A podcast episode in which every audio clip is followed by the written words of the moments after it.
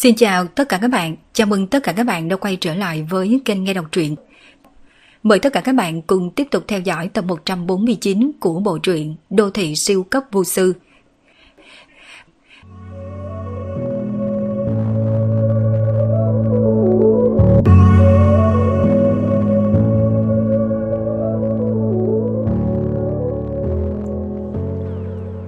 Chẳng qua, Phương Minh lại không có cảm tình gì đối với thiên cơ môn.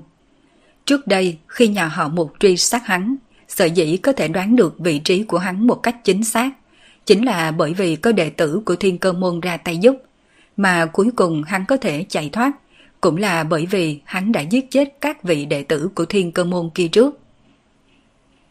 Phương Minh, tôi biết cậu có chút khoảng cách cùng thiên cơ môn của tôi. Trước đây, một đệ tử của sư huynh tôi đã ra tay giúp đỡ nhà họ mục. Nhưng đó không phải là thiên cơ môn có ý định nhằm vào cậu đâu. Mà bởi vì trước đây sư huynh của tôi thiếu là tổ nhà họ mục một cái ân tình. Dường như vô cực tử biết suy nghĩ trong lòng của Phương Minh, mở miệng giải thích một câu. Nếu như Phương Minh chỉ là đệ tử nhà họ Phương, căn bản vô cực tử không cần giải thích. Dù cho Phương Minh là đệ tử thiên tài của nhà họ Phương cũng giống như vậy. Nhưng Phương Minh là địa cấp đại viên mãn. Địa cấp đại viên mãn trẻ tuổi như thế là người chắc chắn có thể bước chân vào cảnh giới thiên cấp trong tương lai. Vô cực tử cũng không muốn sư môn mình treo chọc tới một địch nhân như vậy. Nói trắng ra là chính thực lực của Phương Minh đã khiến cho vô cực tử coi trọng. Mặc dù trong lòng những cường giả thiên cấp, người tu luyện chưa tới thiên cấp đều là con kiến, nhưng bởi vì tuổi tác của Phương Minh mới như vậy, đã trở thành chuẩn thiên cấp, đã đủ để cường giả thiên cấp chú ý. Nhìn thấy vẻ mặt của Phương Minh, ngoài cười nhưng trong không cười. Cựu trưởng lão ở một bên cũng mở miệng khuyên. Phương Minh, chuyện lúc ban đầu là do thiên cơ môn cũng không biết. Cậu là đệ tử của nhà họ Phương chúng ta. Vấn đề này cứ tính như vậy đi. Hơn nữa, đề nghị vô cực tử môn chủ nói ra lần này, cũng có ý muốn biểu đạt ai nấy đối với cậu. Đối với cựu trưởng lão mà nói, đương nhiên, lão sẽ không hy vọng giữa Phương Minh cùng thiên cơ môn có mâu thuẫn gì. Môn phái thiên cơ môn này quá là thần bí, mặc dù không có tâm tranh đua trong giới tu luyện, nhưng bởi vì am hiểu thuật thôi diễn, thường thường có thể hiểu rõ một số bí mật mà người thường không cách nào hiểu rõ. Giới tu luyện có vô số đỉnh núi, mỗi thế lực lớn trải qua huy hoàng rồi lại thất bại. Không người nào có thể trở thành bá chủ vĩnh hằng. Nhưng Duy chỉ có thiên cơ môn qua nhiều năm như vậy rồi vẫn chưa từng suy bại. Có thể nghĩ tới nội tình bên trong dày ra sao? Tuy rằng thiên cơ môn không nhiều đàn ông, nhưng có tin đồn, lão tổ thiên cơ môn đã đạt đến một cảnh giới khủng bố. Cái gì gọi là thần đoạn đó chính là một lời nói ra, có thể đoạn sinh tử như thể thần minh. Cựu trưởng lão, ông không biết rồi. Lần bị nhà họ một truy sát, tôi là cựu tử nhất sinh. Thiếu chút nữa, nhà họ Phương chúng ta đã tổn thất một thiên tài tuyệt thế trước nay chưa từng có trong giới tu luyện. Thế nhưng tôi đã được chú định sẽ trở thành cường giả thiên tài đứng đầu trong giới tu luyện. Nghe được lời nói của Phương Minh, nét mặt vô cực tử có chút xấu hổ, mà nét mặt của cựu trưởng lão cũng tràn đầy bất đắc dĩ. Cái gì mà thiên tài tuyệt thế trước nay chưa từng có? Cái gì mà cường giả đứng đầu? Thằng nhóc này cũng thật sự dám nói sao? Thật sự thiếp vàng trên mặt mình. Ngay cả bản thân hắn nghe thấy cũng đều có chút ngượng ngùng. Đừng có làm loạn, chờ ta nói hết lời đã. Rốt cuộc Cựu trưởng lão trừng mắt liếc nhìn Phương Minh một cái, sau đó nói. Dựa theo vô cực tử môn chủ đề nghị, dự định là mở ra long môn bí cảnh. Toàn bộ đệ tử địa cấp hậu kỳ dưới thiên cấp đều có thể tham gia. Long môn bí cảnh. Phương Minh hơi kinh ngạc, bởi vì căn bản hắn chưa từng nghe tới có bí cảnh như vậy tồn tại. Long môn bí cảnh là một bí cảnh rất đặc thù. Hai chữ Long môn cũng đủ để biểu lộ trong bí cảnh này có cái gì. Cựu trưởng lão ý vị thâm trường liếc nhìn Phương Minh. Phương Minh cũng không ngu dốt, nghe được cựu trưởng lão nói như vậy, lập tức cũng suy nghĩ rõ ràng. hẳn là long môn bí cảnh này có quan hệ tới đột phá thiên cấp. Cái gì gọi là long môn? Từ xưa tới nay đã có cách nói cá chép vượt long môn, dùng để ví dụ cho hình tượng thoát thai hoán cốt, thăng chức rất nhanh. Mà bí cảnh này là chỉ có cường giả địa cấp hậu kỳ mới có thể đi vào. Như vậy đối với cường giả địa cấp mà nói, cái gì là thoát thai hoán cốt, thăng chức rất nhanh? Đáp án không cần nói cũng biết, dĩ nhiên chính là trở thành cường giả thiên cấp. Nghĩ tới đây, ánh mắt của Phương Minh cũng trở nên nóng bỏng. Cựu trưởng lão cũng biết Phương Minh đã nghĩ tới mối chốt bên trong, lập tức tiếp tục nói. Lòng môn bí cảnh chính là cơ hội cho cường giả địa cấp, một bước đột phá đến thiên cấp. Từ địa cấp đến thiên cấp, muốn đột phá, không phải chỉ bằng vào thực lực liền có thể làm được. Cũng cần cơ duyên tương ứng. Quan trọng nhất là phải được thiên địa đại đạo tán thành. Mà nếu như không thể để cho thiên địa đại đạo công nhận, cho dù có tu luyện thêm 100 năm, đều không thể bước ra một bước cuối. Với tư cách là người từng trải, đương nhiên cựu trưởng lão biết những trắc trở khi đột phá đến cường giả thiên cấp. Toàn bộ giới tu luyện kỳ thực cũng không ít cường giả địa cấp đại viên mãn, nhưng mà số lượng cường giả thiên cấp lại cực kỳ thư thớt. Toàn bộ giới tu luyện, tỷ lệ địa cấp hậu kỳ đại viên mãn có thể đột phá trở thành cường giả thiên cấp, chưa tới 1 phần 10. Nói cách khác, trong số 10 vị địa cấp đại viên mãn đều không chắc có thể tạo thành một cường giả thiên cấp. Nguyên nhân chính là ở chỗ này. Vẻ mặt của cựu trưởng lão trở nên nghiêm túc hẳn. Long môn bí cảnh là một bí cảnh rất đặc thù. Bên trong bí cảnh này không có những cơ duyên khác, chỉ có khí vận đại đạo. Chỉ cần bắt được khí vận đại đạo, liền có thể được. Liền có thể được thiên địa đại đạo tán thành, mới có thể đột phá đến cảnh giới thiên cấp. Phương Minh vẫn tai lắng nghe, về cường giả thiên cấp hắn hiểu quá ít. Người tu luyện được xưng nghịch thiên cải mệnh, nhưng cho dù là nhân cấp hay địa cấp, đều không thể làm được điều này. Mà chỉ sau khi bước vào thiên cấp mới có thể chân chính phát động trùng kích vào nghịch thiên cải mệnh. Bởi vì chính bản thân cường giả thiên cấp đã mang ý nghĩa thay mặt đại đạo. Chỉ khi tới cấp độ này mới có thể làm được điểm đó. Với tư cách là cường giả thiên cấp, tình huống bình thường tuyệt đối sẽ không nói cho người khác biết những bí mật có liên quan đến thiên cấp. Dù cho là đệ tử của mình cũng là như thế. Thứ nhất là sợ môn hạ đệ tử, vì vậy mà mơ tưởng xa vời. Thứ hai là vì không tới được cảnh giới này, căn bản cũng không hiểu. Thế nhưng mà Phương Minh lại khác. Phương Minh đã đạt tới địa cấp đại viên mãn, cách thiên cấp cũng chỉ còn một bước ngắn. Hiện tại là lúc nên nói cho Phương Minh biết những thứ này. Thiên địa đại đạo tán thành rất là quan trọng, nhưng mà Long Môn bí cảnh cũng không phải dễ dàng mở ra như thế. Trong Long Môn bí cảnh có khí vận đại đạo, cho nên muốn mở Long Môn ra, cần phải có người có khí vận quấn thân. Mà dưới tình huống bình thường, Long Môn bí cảnh là trăm năm mới mở ra một lần. Nghe tới đây, Phương Minh xem như đã hiểu rõ. Vị vô cực tử này là muốn mượn bản thân mình đi mở long môn bí cảnh. Dù sao trên người mình cũng có không ít khí vận quấn thân. Phương Minh, gần như tất cả tứ đại công tử đều thua trên tay cậu, cho nên khí vận của tứ đại công tử đều bị cậu tranh đoạt hết. Dựa vào khí vận trên người cậu, tuy rằng chưa đủ để mở ra long môn bí cảnh, nhưng lão phu có thể liên hệ những người có khí vận khác đồng thời ra tay. Có tám thành năm chắc mở ra lòng môn bí cảnh. Vô cực tử nhìn về Phương Minh, mà lúc này Phương Minh lại lâm vào trầm ngâm. Nếu như hắn lựa chọn mở ra long môn bí cảnh, vậy có nghĩa những khí vận này đều sẽ bị lấy đi. Chẳng qua so với khí vận bản thân mình có, chút khí vận như vậy thật sự không đáng kể. Thấy Phương Minh trầm ngâm, vô cực tử cùng cựu trưởng lão còn tưởng rằng Phương Minh không muốn bỏ qua những khí vận này. Lập tức, cựu trưởng lão trực tiếp nói với Phương Minh.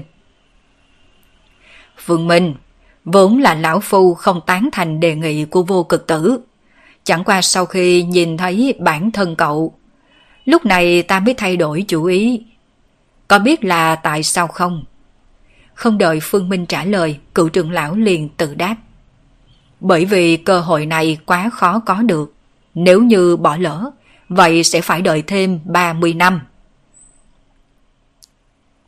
70 năm trước, Long môn bí cảnh đã được mở ra một lần. Như vậy lần mở ra kế tiếp sẽ ở vào 30 năm sau. 70 năm trước, cựu trưởng lão chính là một trong số những người tiến vào Long môn bí cảnh, đột phá đến cường giả thiên cấp. Cho nên lão biết rõ Long môn bí cảnh này có ý nghĩa ra sao đối với cường giả địa cấp hậu kỳ.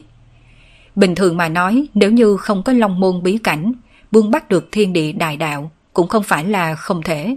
Chỉ có điều độ khó sẽ tăng lên gấp mấy chục lần.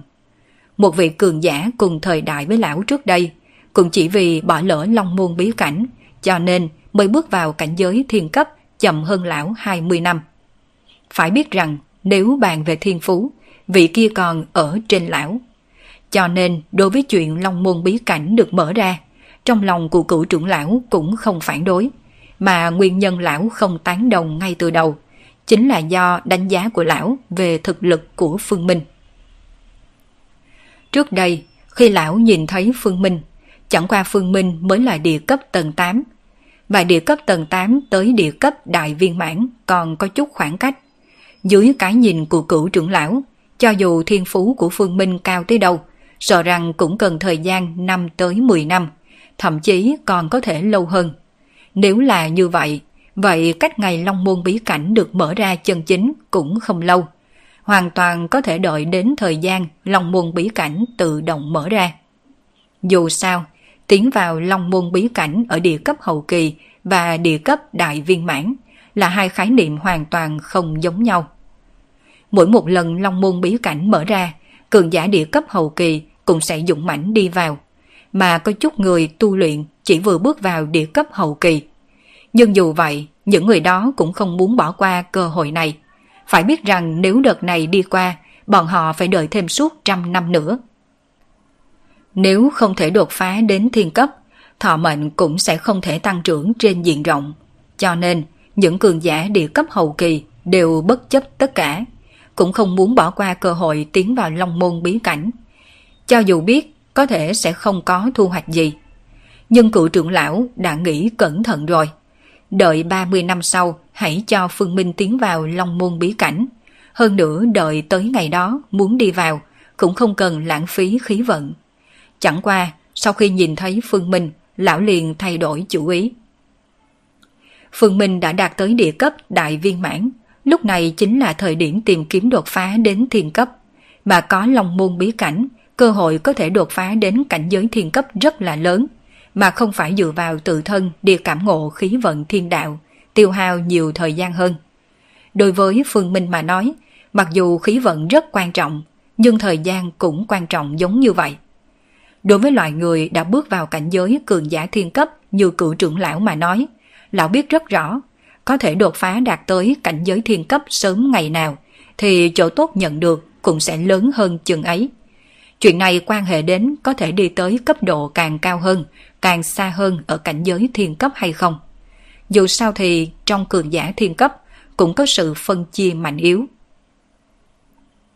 Phương Minh trầm ngâm, không phải bởi vì hắn luyến tiếc không muốn bỏ ra số khí vận này.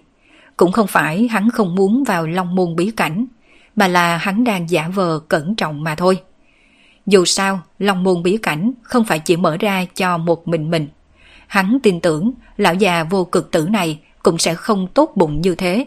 Cho nên, một khi long môn bí cảnh mở ra, người được lời tất nhiên là toàn bộ cường giả địa cấp hậu kỳ.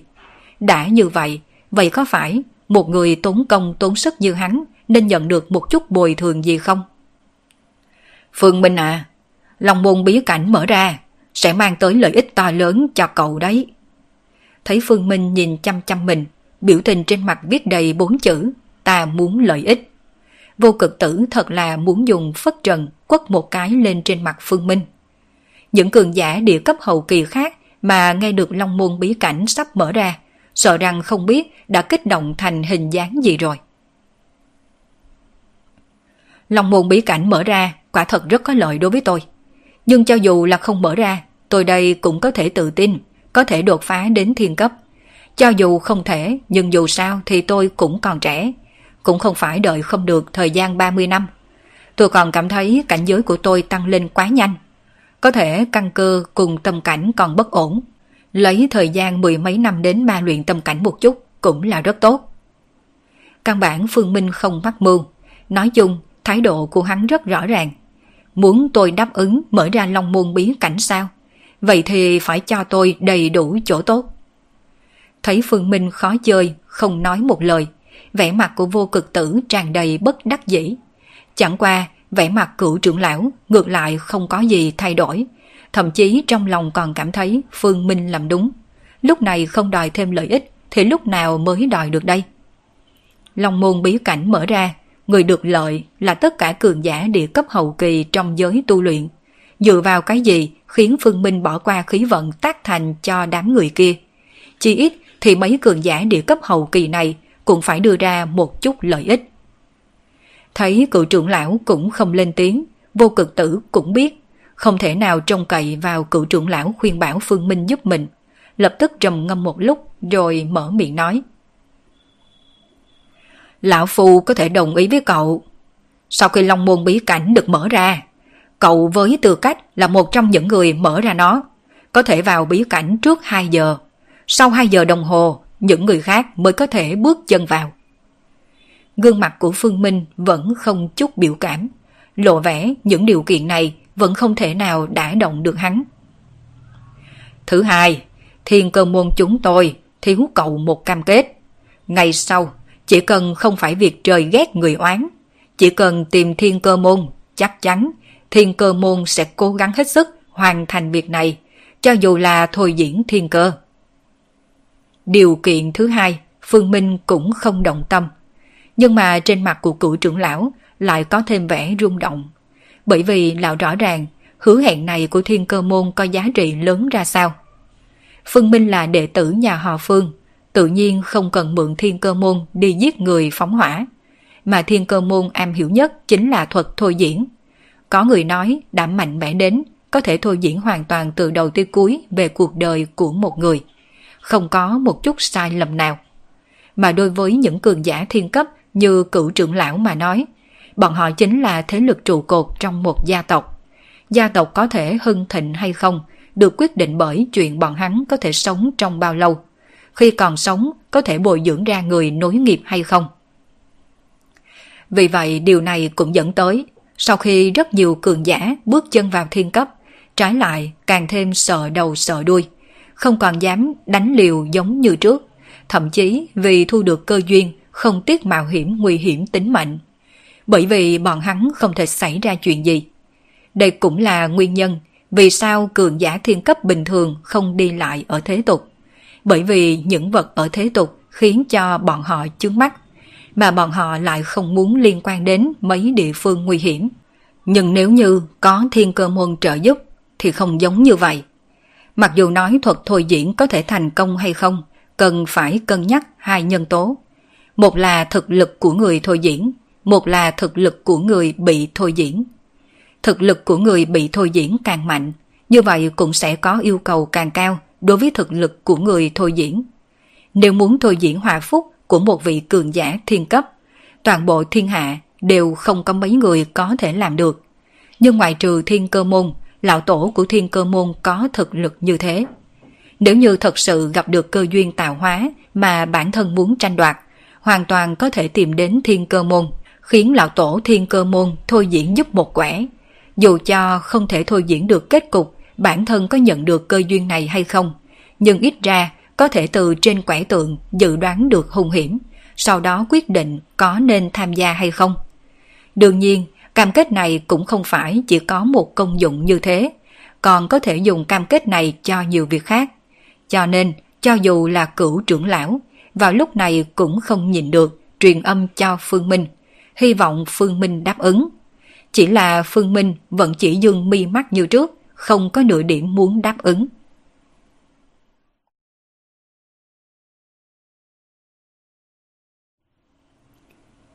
Vô cực tử môn chủ, không ở nhà họ Phương tôi thêm vài ngày nữa sao? Không cần, tôi còn có chuyện cần phải làm rồi. Trên đại điện của tổ phong nhà họ Phương, vô cực tử vội vội vàng vàng đi ra khỏi cửa đại điện, không có chút lưu luyến đối với lời mời của cựu trưởng lão. Thậm chí nếu như nhìn kỹ, sẽ còn phát hiện mi mắt của người này vẫn đang không ngừng rung rung. Đây là đang mạnh mẽ đè nén tâm tình. Vô cực tử không tiếp tục chờ đợi được. Lão sợ rằng nếu lão tiếp tục ở nơi đây, thấy gương mặt đắc ý kia sẽ không nhịn được vỗ xuống một tác. Tác tới tên kia biến thành thịt nhão mới thôi. Tên nhóc nhà ngươi thật sự là quá ngoan độc. Thấy vô cực tử này ngay cả một phút giây cũng không muốn ở lại. Trong đại điện, nét mặt của cựu trưởng lão cũng có chút bất đắc dĩ. Ngay sau đó quay qua nói với Phương Minh. Suy bụng ta ra bụng người, nếu như đổi lại, lão là vô cực tử, bị tên nhóc này lừa đảo như thế, sợ rằng đã không nhịn được, bạo phát từ sớm. Nói như vậy, vô cực tử vẫn có thể tính là người đủ nhẫn nại. Nghĩ đến điều kiện và yêu cầu của Phương Minh nói, cựu trưởng lão chỉ nghe thôi mà cũng thấy có chút xấu hổ. Thậm chí, lão còn cảm thấy chắc chắn vô cực tử sẽ không đáp ứng. Nhưng không ngờ cuối cùng vậy mà vô cực tử thật sự đáp ứng hết. Phương Minh, lần này cậu lừa gạt vô cực tử một vố, sợ rằng quan hệ giữa cậu cùng thiên cơ môn sẽ không còn hòa hợp như vậy. Cựu trưởng lão nhìn về Phương Minh. Vô cực tử là ai? Là môn chủ đương nhiệm của thiên cơ môn. Phương Minh hố vô cực tử như vậy. Nếu như sau này Phương Minh có chuyện gì cần phải nhờ đến thiên cơ môn, sợ rằng sẽ không dễ dàng đạt thành. Cựu trưởng lão, ông cảm thấy tại sao tiền bối vô cực tử phải đáp ứng mấy yêu cầu của tôi? Phương Minh cũng không trả lời vấn đề của cựu trưởng lão ngay mà quay qua hỏi một vấn đề khác. Nghe được Phương Minh hỏi như vậy, cựu trưởng lão nhướng mày, trên mặt cũng có vẻ suy nghĩ sâu xa. Về vấn đề này, kỳ thật ngay sau khi vô cực tử nói cho lão biết ý đồ của hắn đến đây, thì lão đã âm thầm tự hỏi. Thiên cơ môn không phải là môn phái cứu thế gì. Sợ dĩ thiên cơ môn có thể có địa vị siêu nhiên trong giới tu luyện như thế. Một nguyên nhân rất quan trọng chính là vì cơ bản thiên cơ môn không nhúng tay vào tranh chấp trong giới tu luyện. Giới tu luyện là gió êm sóng lặng hay là gió tanh mưa máu đều không liên quan gì đến thiên cơ môn. Cho nên, vô cực tử cũng không có khả năng vì cường giả địa cấp trong giới tu luyện mà cam nguyện tự mình nỗ lực. Chuyện này không phù hợp với tác phong của thiên cơ môn. Ngay từ đầu, cựu trưởng lão cho rằng có lẽ thiên cơ môn cũng có đệ tử tu luyện đến địa cấp hậu kỳ, muốn mượn cơ hội này tiến vào long môn bí cảnh, thu được cơ hội đột phá thiên cấp. Thế nhưng, khi lão thấy vô cực tử đồng ý mấy yêu cầu kia của Phương Minh, cựu trưởng lão đạp đổ loại khả năng này. Cho dù là thiên cơ môn hay nhà họ Phương bọn hắn, đều dốc lòng bồi dưỡng đệ tử thiên tài. Nhưng cho dù dốc lòng bồi dưỡng ra sao đi nữa, cũng đều có một cấp độ. Không thể nào vô điều kiện thỏa mãn bất kỳ yêu cầu gì của đệ tử thiên tài. Vô cực tử đồng ý yêu cầu của Phương Minh, gần như đã vượt qua cực hạn bồi dưỡng mà một vị thiên tài có thể nhận được. Đổi lại là nhà họ Phương mà nói... Cựu trưởng lão liếc nhìn Phương Minh, trừ phi là thiên tài cấp bậc như Phương Minh. Nhà họ Phương bọn hắn mới có thể làm ra hy sinh lớn như vậy để thu hoạch cơ hội mở ra long môn bí cảnh. Nhưng cựu trưởng lão cũng biết, không phải là lão cố ý xem trọng thằng nhóc Phương Minh này. Toàn bộ giới tu luyện, nếu như dựa vào thiên phú tu luyện mà nói, chỉ sợ là thật sự không có người nào quái dị hơn Phương Minh. Thời gian hơn một năm, liên tục đột phá chín cảnh giới. Đây cơ hồ đã lật đổ nhận thức của tất cả mọi người. Thiên cơ môn không có khả năng mọc ra một đệ tử yêu nghiệt như thế. Thế giới này nỗ lực cũng là vì thu hoạch, nhất là lấy dạng người như vô cực tử, làm sao có thể làm mấy chuyện lỗ vốn. Hắn ta nguyện ý tiếp nhận yêu cầu sư tử ngoạm của Phương Minh, đó chỉ có thể nói lên rằng hắn còn có mưu cầu lớn hơn nữa. Tôi hiểu ý của cậu, chẳng qua đối với cậu, có thể mở ra long môn bí cảnh quả thật là một chuyện tốt. Hơn nữa, sợ dĩ long môn bí cảnh có thể khiến người tu luyện địa cấp hậu kỳ chen chút tới, còn có một nguyên nhân chính là vì người tu luyện sẽ không gặp nguy hiểm gì trong long môn bí cảnh. Một bí cảnh không chút nguy hiểm, nếu như không phải có quy định không tới địa cấp hậu kỳ không được bước vào, sợ rằng toàn bộ người trong giới tu luyện đều muốn đi vào. Dù sao thì có vào cũng không gặp nguy hiểm hay xui xẻo gì. Ngộ nhỡ may mắn bắt được thiên đạo vận khí, đó chính là phát tài. Phương Minh gật đầu, mặc kệ thiên cơ môn có ôm mục đích gì, là vì ai mà muốn mở ra long môn bí cảnh, nhưng đối với hắn đây cũng là một cơ hội, nhất là trên người hắn còn có ân oán chưa chấm dứt cùng nhà họ mục. Dựa theo lời của vô cực tử, Long môn bí cảnh sẽ được mở ra vào 3 tháng sau. Tôi cũng sẽ đi điều tra một chút xem vô cực tử làm như vậy là vì mục đích gì. Hiện nay chuyện quan trọng nhất của cậu là nhận tổ quy tông. Lão Phu đã thương lượng cùng các trưởng lão khác rồi, sẽ cử hành ngay vào ngày mai. Lão Phu sẽ làm người chứng kiến cho cậu. Bảy ngày sau, nghi thức nhận tổ quy tông sẽ là đại điển tế tổ. Nghe được lời của cựu trưởng lão, Phương Minh cũng không phản bác. Nếu hắn đã đi tới nhà họ Phương mà không nhận tổ quy tông, có vẻ hắn hơi làm kiêu quá rồi.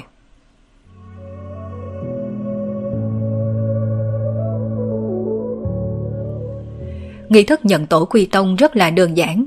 Dưới sự dẫn dắt của cựu trưởng lão, Phương Minh đi vào tổ từ nhà họ Phương, sau đó cũng tế liệt tổ liệt tông nhà họ Phương một chút rồi sau đó viết tên mình vào tộc phổ của nhà họ Phương. Làm xong những bước này liền coi như là đã nhận tổ quy tông. Hoạt động lớn nhất trong toàn bộ nhà họ Phương chính là đại điển tế tổ. Cách đại điển tế tổ chỉ còn 5 ngày, toàn bộ tộc nhân nhà họ Phương đều vô cùng bận rộn. Trình tự đại điển tế tổ rất là phiền phức, chẳng qua những thứ này đều không có quan hệ gì với Phương Minh.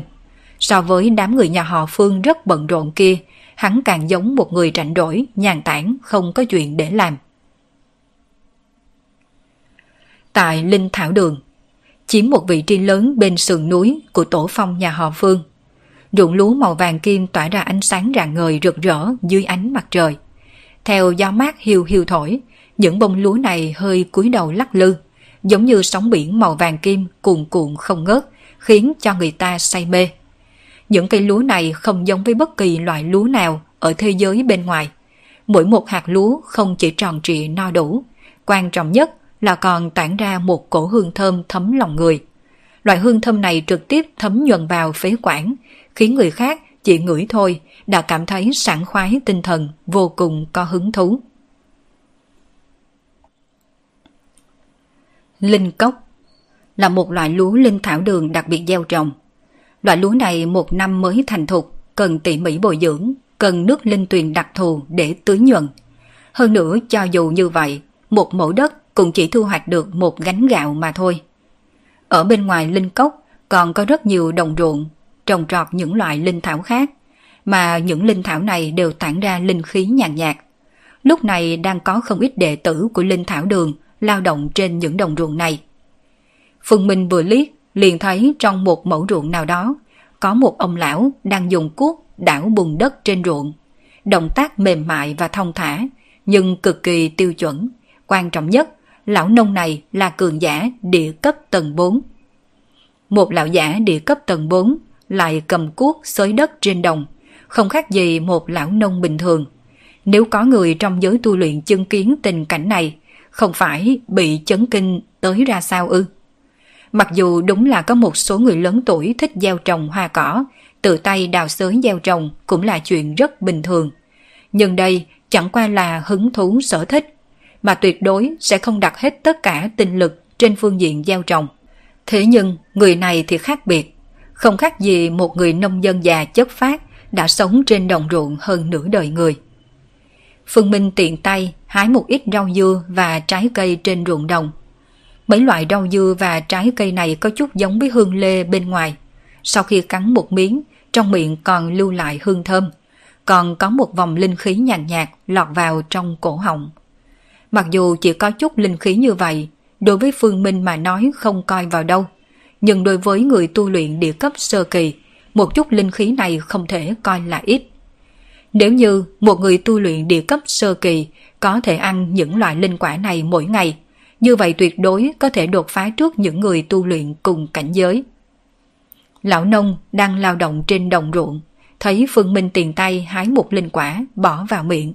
Nét mặt già nua co rút. Chẳng qua lão cũng biết, người này là người mà lão không thể nào trêu vào.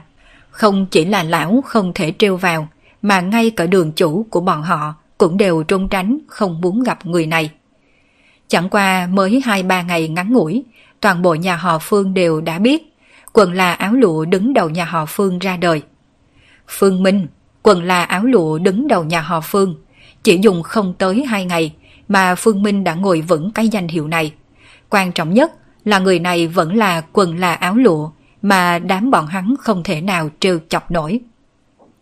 Toàn bộ người nhà họ Phương đều đã biết Phương Minh là cường giả địa cấp hậu kỳ. Một quần là áo lụa không đáng sợ. Đáng sợ chính là tên quần là áo lụa này còn có thực lực, ai cũng không trêu chọc nổi. Mấy linh cốc này thu hoạch cho tôi 10 cân. Lát nữa tôi sẽ mang đi. Phương Minh nhìn lão nông một cái, lưu lại những lời này, sau đó liền đi thẳng về bên trong. Chỉ lưu lại cho lão nông mất trật tự trong gió. Hải lão ca, lão có ở đây không? Đi vào linh thảo đường, Phương Minh trực tiếp kêu một tiếng, chỉ là không có ai đáp. Hải lão ca, lão ca làm vậy thật đúng là quá mức. Đệ cô ý đến thăm lão ca một chút, không ngờ lão ca lại trốn tránh không có gặp đệ. Phương Minh cũng không để ý, hắn biết nhất định là Phương Hải đang ở đây, chỉ là không muốn gặp mặt mình mà thôi. Hoặc có lẽ là toàn bộ đám đường chủ nhà họ Phương này đều không bằng lòng hiện thân gặp mình. Hai ngày nay, hắn cơ hồ là đã đi qua hết tất cả các đường của nhà họ Phương, cũng kiên trì quán triệt một quan điểm, đó chính là nhạn quá bạc mau. Đi nơi nào cũng không thể tay không mà về. Chẳng qua so với những đường khẩu khác, hắn thích nhất chính là Linh Thảo Đường. Hại lão ca, để biết lão ca ở đây mà, lão ca cũng đừng không ra. Lão ca có bản lĩnh làm đường chủ, vậy cũng phải có bản lĩnh xuất hiện mới được chứ. Một lúc sau, một người đàn ông trung niên xuất hiện trong tầm mắt của Phương Minh, mang trên mặt dáng tươi cười nịnh hót. À, đường chủ của chúng tôi mới đi ra ngoài có việc rồi. Ai, có thể trùng hợp như vậy sao? Phương Minh dùng ánh mắt nghiện ngẫm chăm chú nhìn người đàn ông trung niên, lo lắng nói. Kỳ thật, lúc này tôi đến không phải là vì muốn mang thứ gì đi. Tôi chỉ là nghe nói hình như cháu gái của Hải Lão Ca sắp trưởng thành rồi. Nghe được lời của Phương Minh, người đàn ông trung niên rung bắn người. Đường chủ thương yêu cưng chiều cô cháu gái kia ra sao? Hắn biết rõ, nếu có ai dám cơ ý đồ với cháu gái của đường chủ, người đường chủ kia có thể liều mạng cùng với người đó. Ôi, lần trước tôi chỉ cầm đi một cân linh cốc cùng một chút linh quả. Vậy mà Hải Lão Ca có thể không tình nguyện như thế, còn đi thẳng đến chỗ của cựu trưởng lão tố cáo tôi. Tôi cũng đã cẩn thận suy nghĩ một chút, sau đó cảm thấy bản thân mình làm như vậy quá không hợp lý. Mà hôm nay tôi đã nghĩ thông suốt rồi. Chỉ cần tôi cưới cháu gái của Hải Lão Ca, như vậy tôi cũng coi như là nửa chủ nhân của Linh Thảo Đường. Ngươi, ngươi cầm miệng cho ta, ta nói cho tên nhóc nhà ngươi biết. Nếu như người dám kỹ đồ với cháu gái của Lão Phu, Lão Phu sẽ liều mạng với người. Phương Hải không biết đã xuất hiện từ khi nào, nét mặt tức giận nhìn Phương Minh. Chẳng qua, khi thấy dáng tươi cười không để ý trên mặt Phương Minh, cả người đột nhiên héo rũ. Uy hiếp của mình đối với tên khốn này căn bản không có tác dụng gì, bởi vì cho dù bản thân mình có liều mạng, cũng đánh không lại tên nhóc này. Người lấy đi, người coi trọng thứ gì trong linh thảo đường thì cứ thoải mái mà lấy đi. Từ nay về sau, lão phu sẽ không bao giờ ngăn cản người nữa, cũng sẽ không nói thêm một câu nào. Cuối cùng Phương Hải nhận thua, mà nghe được lời của Phương Hải, Phương Minh cười ha ha một tiếng, vỗ vỗ bả vai của Phương Hải nói. Nếu lão ca nói câu này từ trước, có phải là xong rồi không? Lão già ông thật là quá xấu nha, còn có thể học đòi bọn trẻ đi tố cáo tôi. Tiếng trống rung trời, kèn lệnh vang lên. Toàn bộ sơn môn nhà họ Phương, toàn bộ tộc nhân nhà họ Phương không còn cần cù như những ngày qua. Mọi người từ từ đi từ dưới ngọn núi lên, rốt cuộc đi tới dưới chân tổ phong. Tổ từ của nhà họ Phương ở trên đỉnh tổ phong, nhưng mà đại điển tế tổ cũng không được cử hành trên đỉnh tổ phong này. Dù sao, nhà họ Phương cũng có tới 10 vạn đệ tử, mà vào ngày đại điển tế tổ, tất cả đệ tử nhà họ Phương đều phải có mặt. Căn bản, một tổ từ không thể chứa nổi nhiều người như thế. Trời tờ mờ sáng, tất cả đệ tử nhà họ Phương liền đặt hết công việc trong tay xuống, sau đó dưới sự hướng dẫn của chấp sự cùng quản sự, đi thẳng về sau lưng tổ phong. Nơi ấy có một quảng trường khổng lồ, mà ngày bình thường quảng trường này không mở ra cho người ngoài, chỉ có thể đi vào nơi đây vào ngày đại điển tế tổ. Phương Minh cũng không đi theo cô và em họ mình là Phương Viện cùng Phương Dương, mà là đi theo sau cựu trưởng lão, cũng là nhóm người xuất hiện trước quảng trường sớm nhất. Bên cạnh hắn chính là đường chủ các đường, còn có hộ pháp. Ở phía trước Phương Minh thì lại là 10 vị trưởng lão nhà họ Phương. Ngày bình thường muốn gặp một vị trưởng lão cũng là khó. Thế nhưng tại thời khắc này, tất cả 10 vị trưởng lão đều xuất hiện, nét mặt nghiêm trang đứng phía trước nhất quảng trường. Mấy đệ tử nhà họ Phương vừa tới, liền nhìn chăm chăm 10 vị trưởng lão này. Trong ánh mắt có vẻ cực nóng bỏng cùng cung kính. Nhà họ Phương sợ dĩ có thể trở thành gia tộc lớn nhất trong giới tu luyện, cũng là vì 10 bóng người này. Mỗi một người đều là nhân vật lớn, là những tồn tại chỉ cần dậm chân một cái, liền có thể làm cho giới tu luyện phải rung động. Mà 10 nhân vật lớn như vậy, lúc này cùng đứng trước quảng trường, cũng không phát ra khí tức của cường giả thiên cấp trên người – bởi vì người ở trên quảng trường này đều là tổ tiên của bọn hắn. Quảng trường rất lớn, rất nhiều pho tượng đứng sừng sững nơi ấy, tổng cộng có hơn 70 pho tượng. Mà Phương Minh vừa thấy liền hiểu, mỗi một pho tượng nơi này đều đã từng là một vị cường giả thiên cấp của nhà họ Phương. Chỉ cần bước vào thiên cấp, đợi sau khi bản thân già đi, trong tộc liền sẽ dựng một pho tượng hưởng thụ sự cung phụng của đệ tử đời sau nhà họ Phương. Đối với rất nhiều đệ tử nhà họ Phương mà nói, mục tiêu của bọn hắn theo đuổi cả đời chính là sau khi bản thân mình chết đi, pho tượng của mình có thể được dựng đứng bên trong quảng trường này. Cũng giống như Lăng Yên Cát mà đường Thái Tổ xây dựng sau khi đăng cơ. Đối với tất cả quan quân thời xưa mà nói, có thể khiến chân dung mình xuất hiện bên trong Lăng Yên Cát. Đó chính là vinh quang lớn nhất trong cuộc đời. Hơn 70 pho tượng có nghĩa là hơn ngàn năm qua, nhà họ Phương có tổng cộng hơn 70 vị cường giả thiên cấp. Đây là một con số kinh khủng, đây cũng là nội tình của nhà họ Phương. Thời gian cuối năm, khắp trời về xuân, vàng tượng đổi mới. Lúc này đại trưởng lão nhà họ Phương đang mở miệng ngâm tụng. Hậu nhân nhà họ Phương cùng tấu cổ chuông nhã nhạc, kính hiến rượu ngon tinh khiết, tế linh vị tổ tiên. Nhớ lại uy danh của các tiền bối. Cảm ơn tổ tiên đã giúp nhà họ Phương vượt mọi chông gai. Lập tộc giữa thế gian nhỏ bé tầm thường, quật khởi với đất trời Trung Quốc. Tổ tiên huy hoàng của ta, công tham muôn đời, xây tộc dựng kiến trúc là ân điển cho hậu nhân. Tổ tiên hiển hách, dương uy nhà ta, cúc cung tận tụy, tới chết mới thôi. Này, đệ tử nhà họ Phương, Phương chuyển, dẫn theo hậu nhân nhà họ Phương tế bái tổ tiên, tế bái lịch đại tổ tiên, mong rằng người thủ lăng cho phép. Nghe được câu nói sau cùng của đại trưởng lão, nét mặt Phương Minh sửng sốt một chút. Lấy địa vị của đại trưởng lão ở nhà họ Phương, tế bái tổ tiên còn phải được những người khác cho phép hay sao? Ngay khi Phương Minh cảm thấy nghi ngờ, tại phía trước xuất hiện một bóng người lưng còng. Đây là một lão giả, trong tay lão có cầm một cây chổi đang quét dọn bụi trên đất. Lão Tăng quét rác Trong đầu của Phương Minh đột nhiên hiện ra mấy chữ Lão Tăng quét rác. Tuy rằng hắn không phải người mê võ hiệp, nhưng cũng biết trong số mấy vị đại sư, người có võ công lợi hại nhất là một lão tăng quét rác có ngoại hình xấu xí. Lẽ nào nhà họ Phương cũng máu chó như vậy? Thực lực của một lão giả trông coi lăng mộ cao cường tới mức khủng bố hay sao? Lão già thủ lăng xuất hiện, mười vị trưởng lão lập tức quay qua hành lễ. Chẳng qua, lão giả này cũng không trả lời. Sau một khắc, bóng người liền biến mất ngay tại chỗ.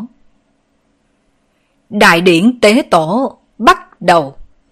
Sau khi lão giả thủ lăng biến mất, giọng nói của đại trưởng lão truyền khắp toàn trường, sau đó dẫn đầu bước vào trong sân rộng.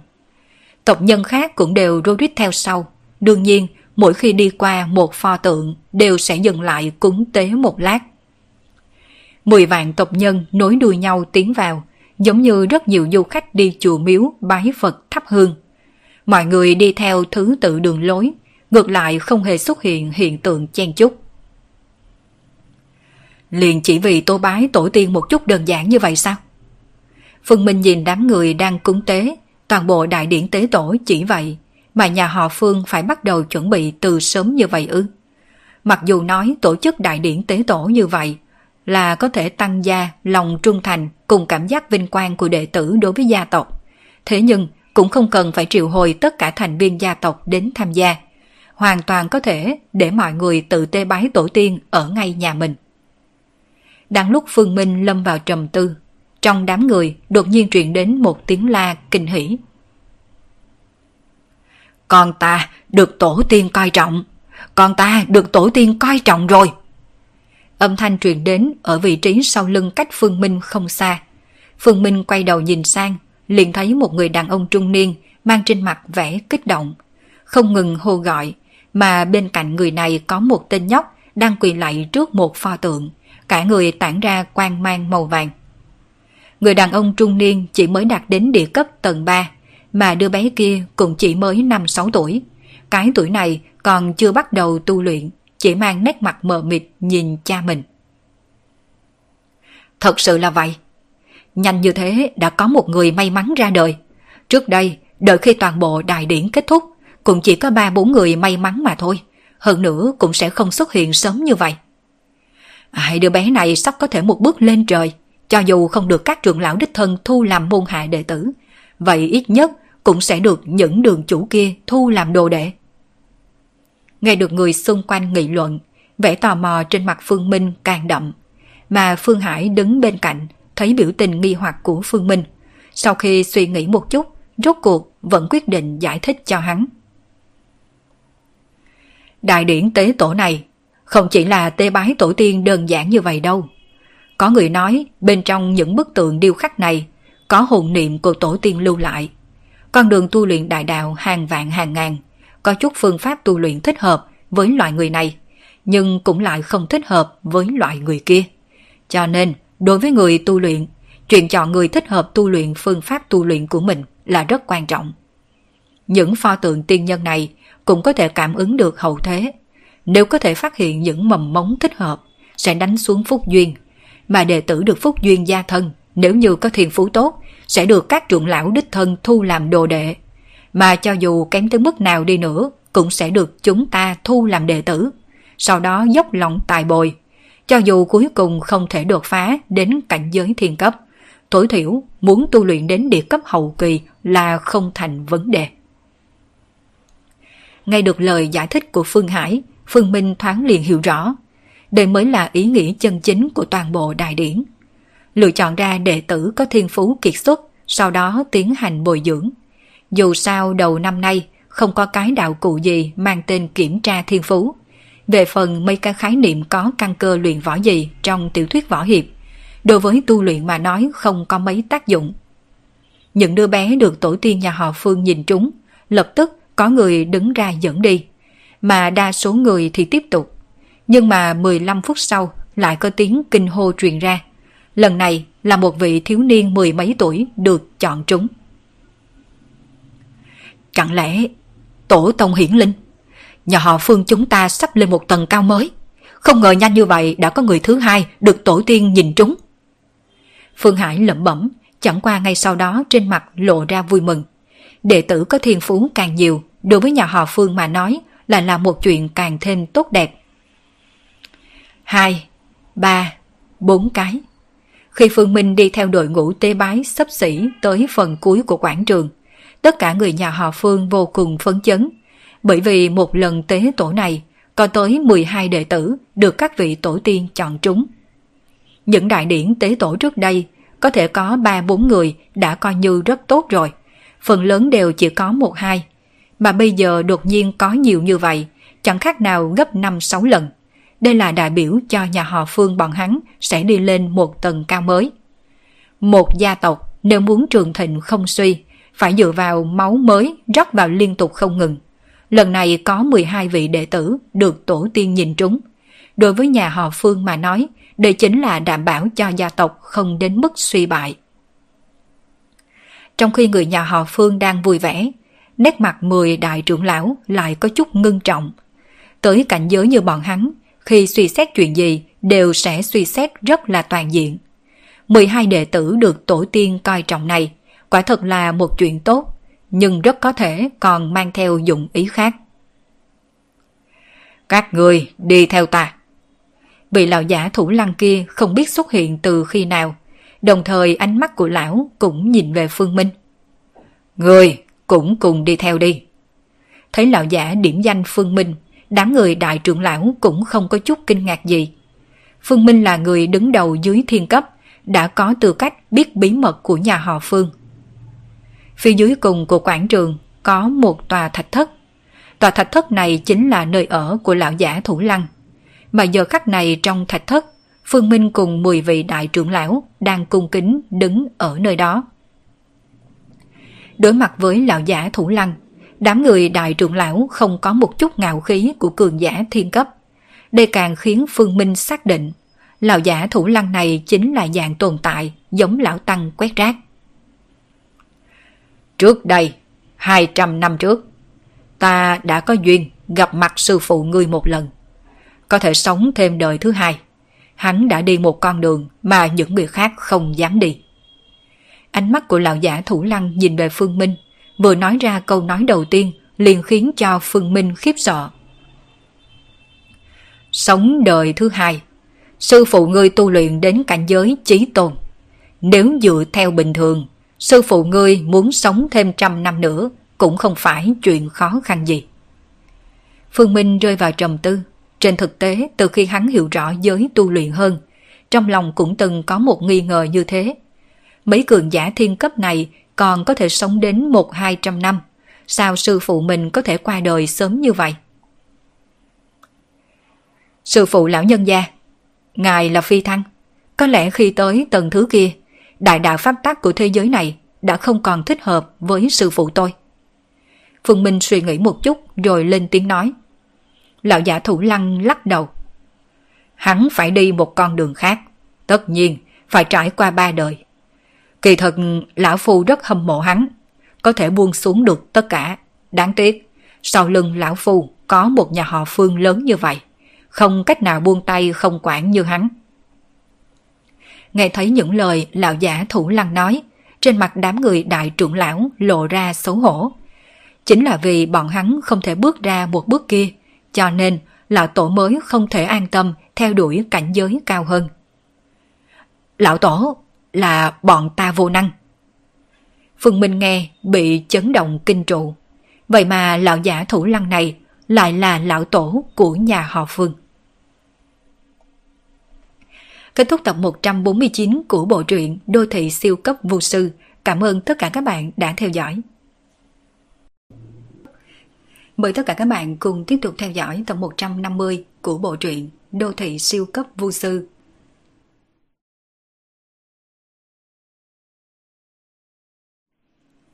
Phương Minh đã nghĩ rằng hẳn là bối phận của lão giả thủ lăng này rất cao. Bởi vì lão nói rằng 200 năm trước lão đã từng gặp sư phụ mình. Bà đại trưởng lão nhà họ Phương cũng chỉ mới chừng 150 tuổi. Thế nhưng Phương Minh không ngờ, vậy mà vị này chính là lão tổ của nhà họ Phương. Lão tổ đó chính là người đứng đầu năm đời. Nói cách khác, tối thiểu vị này cũng phải là người cùng trang lứa với đời tầng tầng tổ phụ của bọn hắn. Nếu tính toán như vậy, ít nhất cũng là người sắp tới 300 tuổi. 300 tuổi tương đương với một lão ngoan đồng. Chẳng qua so sánh với những thứ này, khi Phương Minh để ý hơn chính là tin tức liên quan đến sư phụ mình. Vào 200 năm trước, sư phụ của cậu đã tu luyện đến cảnh giới thiên cấp. Chỉ là giả tâm của sư phụ cậu rất là lớn. Hắn ta còn muốn đi một con đường mà tiền nhân chưa từng đi. Đó chính là ba lần luân hồi chuyển thế. Về phần kết cục cuối cùng của con đường này ở nơi đâu, Lão Phu cũng không rõ ràng. Nghĩ đến chỉ có tự thân sư phụ của cậu biết thôi. Lão tổ nhà họ Phương không thể giải thích nghi ngờ của Phương Minh, nhưng lại có nhắc tới một điều. Đó chính là có thể có con đường quan hệ với trảm tam thi của đạo giáo. Lần này, có 12 vị đệ tử bị lịch đại tổ tiên nhìn trúng. Nghĩ đến các người cũng phát giác ra điểm không tầm thường. Lão tổ nhà họ Phương bắt đầu quay trở về chủ đề chính, mà lời của lão khiến cho đám người đại trưởng lão cũng theo chân gật đầu. Quả thật, một lần xuất hiện 12 vị đệ tử, bọn họ cũng thoáng cảm thấy có chút không đúng. Bọn ta ngu dốt, còn mời lão tổ chỉ rõ cho. Đại trưởng lão cung kính đáp. Giới tu luyện có thể sẽ không còn thái bình. Trong con người thâm thúy của lão tổ nhà họ Phương lóe ra ánh sáng trí tuệ. Các vị tổ tiên liên tục hiển linh. Đây là một loại điềm báo trước. Giới tu luyện sẽ đại loạn. Mà nhà họ Phương của chúng ta là gia tộc đứng đầu. Đương nhiên cũng sẽ đứng mũi chịu sào. Các vị tổ tiên làm như vậy là đang cảnh báo cho chúng ta biết. Nghe được lời lão tổ, nét mặt của đám người đại trưởng lão đều trở nên nghiêm túc. Giới tu luyện không phải luôn là gió êm sóng lặng. Trước đây cũng đã không ít lần có cá nhân hay thế lực xuất hiện làm loạn giới tu luyện, nhưng còn chưa đủ để dao động đến nhà họ Phương. Thiên cơ môn gấp gáp không thể chờ đợi muốn mở lòng môn bí cảnh như vậy. Điều này đã nói rõ vấn đề. Dù sao thì lão tổ thiên cơ môn cũng là người có thể thần đoạn thiên hạ. Làm như vậy tất nhiên là có thâm ý riêng. Nhà họ Phương chúng ta cũng phải sớm chuẩn bị sẵn sàng. Cuộc nói chuyện giữa vô cực tử cùng cựu trưởng lão cũng không thể nào gạt được lão tổ nhà họ Phương, hoặc là nói chính xác hơn, toàn bộ chuyện xảy ra trong nhà họ Phương đều không thể nào qua mắt vị lão tổ này. Chỉ cần lão muốn biết liền sẽ biết. Thiên cơ môn, am hiểu thuật thôi diễn. Nếu như thật sự có chuyện sắp phát sinh trong giới tu luyện, tất nhiên thiên cơ môn sẽ là thế lực biết được đầu tiên. Như vậy lần long môn bí cảnh này mở ra, chính là thiên cơ môn cố ý chuẩn bị vì chuyện lớn sắp phát sinh. Lão Tổ, chúng ta sẽ đi điều tra cặn kẽ những chuyện quái dị phát sinh trong giới tu luyện gần đây. Đồng thời cũng sẽ tăng cường phòng bị. Lão Tổ nhà họ Phương lắc đầu. Ngay cả bản thân lão cũng không thể nào tìm thấy chút dấu vết. Thì bọn họ có thể đi đâu để mà điều tra? Được rồi, tiếp tục đại điển tế tổ còn chưa xong đi. Phương Minh, cậu lưu lại cho tôi. Nghe thấy lời lão tổ nói, mấy người đại trưởng lão cũng không nói thêm gì, nhào nhào cáo từ khỏi thạch thất. Rất nhanh, trong thạch thất chỉ còn có hai người, Phương Minh cùng lão tổ. Lão tổ, người có gì cần giao huấn hay sao? Phương Minh thấy lão tổ nhà mình cứ nhìn chăm chăm, nhìn tới mức trong lòng hắn có chút sợ hãi. Đây chính là lão ngoan đồng sống tới hơn 300 năm. Ai biết cảnh giới của lão đã đến trình độ nào, không chừng có thể nhìn ra bí mật trên người mình. Người thật đúng là học đủ loạn rồi. Thân làm đệ tử của hắn ta, nhưng không hề học tập thuật pháp đạo giáo. Hơn nữa trên người ngươi còn có khí tức của cõi âm. Lấy cảnh giới này của ngươi có thể nhấc lên liên hệ cùng cõi âm được ư. Thật là hiếm thấy. Ngoài ra ta còn có thể cảm nhận được mấy hơi thở không tầm thường trên người ngươi. Những lời lão tổ nhà họ Phương nói khiến cho đáy lòng của Phương Minh rung lên. Trong số những người mà hắn từng gặp, đây là người đầu tiên có thể nhìn thấy nhiều bí mật trên người hắn như thế. Ta ngược lại phải nhìn xem, rốt cuộc là ai muốn ngấp nghé thân thể của đệ tử nhà họ Phương ta. Đang lúc Phương Minh do dự, đột nhiên lão tổ nhà họ Phương nở nụ cười gằn, sau đó đưa tay chộp về đầu Phương Minh. Cả người Phương Minh giống hệt như bị định thân, không thể nhúc nhích. Cũng chỉ có thể nhìn bàn tay của lão tổ đánh vào trên thiên linh cái của mình. Đương nhiên, lão tổ nhà họ Phương cũng không định thẳng tay vỗ xuống một chưởng này. Khi bàn tay cách thiên linh cái của Phương Minh chỉ còn một cm, một cổ năng lượng từ lòng bàn tay của lão lộ ra, rót vào trong đầu Phương Minh. Theo cổ năng lượng này tiến vào, Phương Minh cảm thấy đầu mình đau đớn như nứt toát, sau một khắc liền trực tiếp ngã xuống đất bất tỉnh. Theo Phương Minh ngất đi, nơi đỉnh đầu của Phương Minh đột nhiên hiện ra một bóng người, mà nét mặt của lão tổ nhà họ Phương cũng trở nên lạnh như băng. Dưới cái nhìn của lão, rõ ràng chính là một cường giả phụ thân vào trên người Phương Minh. Mục đích hắn ta làm như vậy dĩ nhiên là vì đợi ngày sau đoạt xá. Xem ra, Phương Minh có thể tu luyện đến địa cấp đại viên mãn nhanh như thế, cũng là do có quan hệ với người. Chẳng qua, người quá nóng lòng. Thời gian một năm từ địa cấp sơ kỳ đến địa cấp đại viên mãn. Nếu không chọc người hoài nghi mới là kỳ quái. Lão tổ nhà họ Phương hư lạnh một tiếng, nhìn thân hình đang chậm rãi ngưng tụ. Nhưng mà nụ cười này của lão không giữ vững được bao lâu. Sau một khắc, giống như đã nhìn thấy một thứ gì không thể tưởng. Trong mắt gấp gáp co rút, cả người lùi về sau mấy bước. Điều này sao có thể? Cảnh tượng này. Bởi vì khiếp sợ, lão tổ nhà họ Phương không còn nói năng mạnh lạc như trước. Chỉ là người đã tới cảnh giới như lão rồi, còn có chuyện gì có thể làm cha lão khiếp sợ đến nói năng lộn xộn như thế. Bóng người trên đỉnh đầu Phương Minh tiêu tán rất nhanh. Trái lại, phải qua một thời gian lâu sau, lão tổ nhà họ Phương mới có thể bình ổn tâm tình. Nhìn Phương Minh đã bất tỉnh, trong ánh mắt có vẻ phức tạp. Ai, đối với người mà nói, không biết là phúc hay là hòa đây. Sau khi thở dài một hơi, lão tổ nhà họ Phương điểm nhẹ một cái nơi mi tâm của Phương Minh. Vài giây đồng hồ sau, Phương Minh khoan thai tỉnh lại. Lão tổ, vừa rồi là... Sau khi tỉnh lại, Phương Minh lập tức nhớ những chuyện đã xảy ra vào khi trước, mang theo nghi hoặc nhìn về lão tổ nhà mình. Lúc trước ta hoài nghi, có thể là người bị cường giả nào phụ thân, cho nên cố ý dò xét một phen. Chẳng qua bây giờ xem ra là ta quá lo lắng rồi. Lão tổ nhà họ Phương không nói cho Phương Minh về cảnh tượng mà lão đã nhìn thấy. Không phải lão không muốn nói, mà là lão không dám nói. Có nhiều thứ là cấm kỵ, là không thể nào nói ra được. Phương Minh a lên một tiếng, trực giác nói cho hắn biết, dường như thái độ của lão tổ đối với mình đã thay đổi rất nhiều. Người là tộc nhân đã thất lạc bên ngoài hơn 20 năm. Trong thời gian này, gia tộc không giúp được gì ngươi một chút nào. Này, lão phu đồng ý với người. Chỉ cần là đồ của nhà họ Phương. Ngươi vừa ý thứ gì thì có thể lấy đi thứ đó.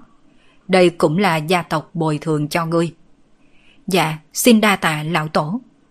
Nét mặt của Phương Minh ngược lại không quá kích động. Bởi vì mấy ngày qua hắn đã cướp sạch mấy vị đường chủ kia một lớp da. Đương nhiên là có lời này của lão tổ, hắn có thể càng thêm không chút kiên kỵ.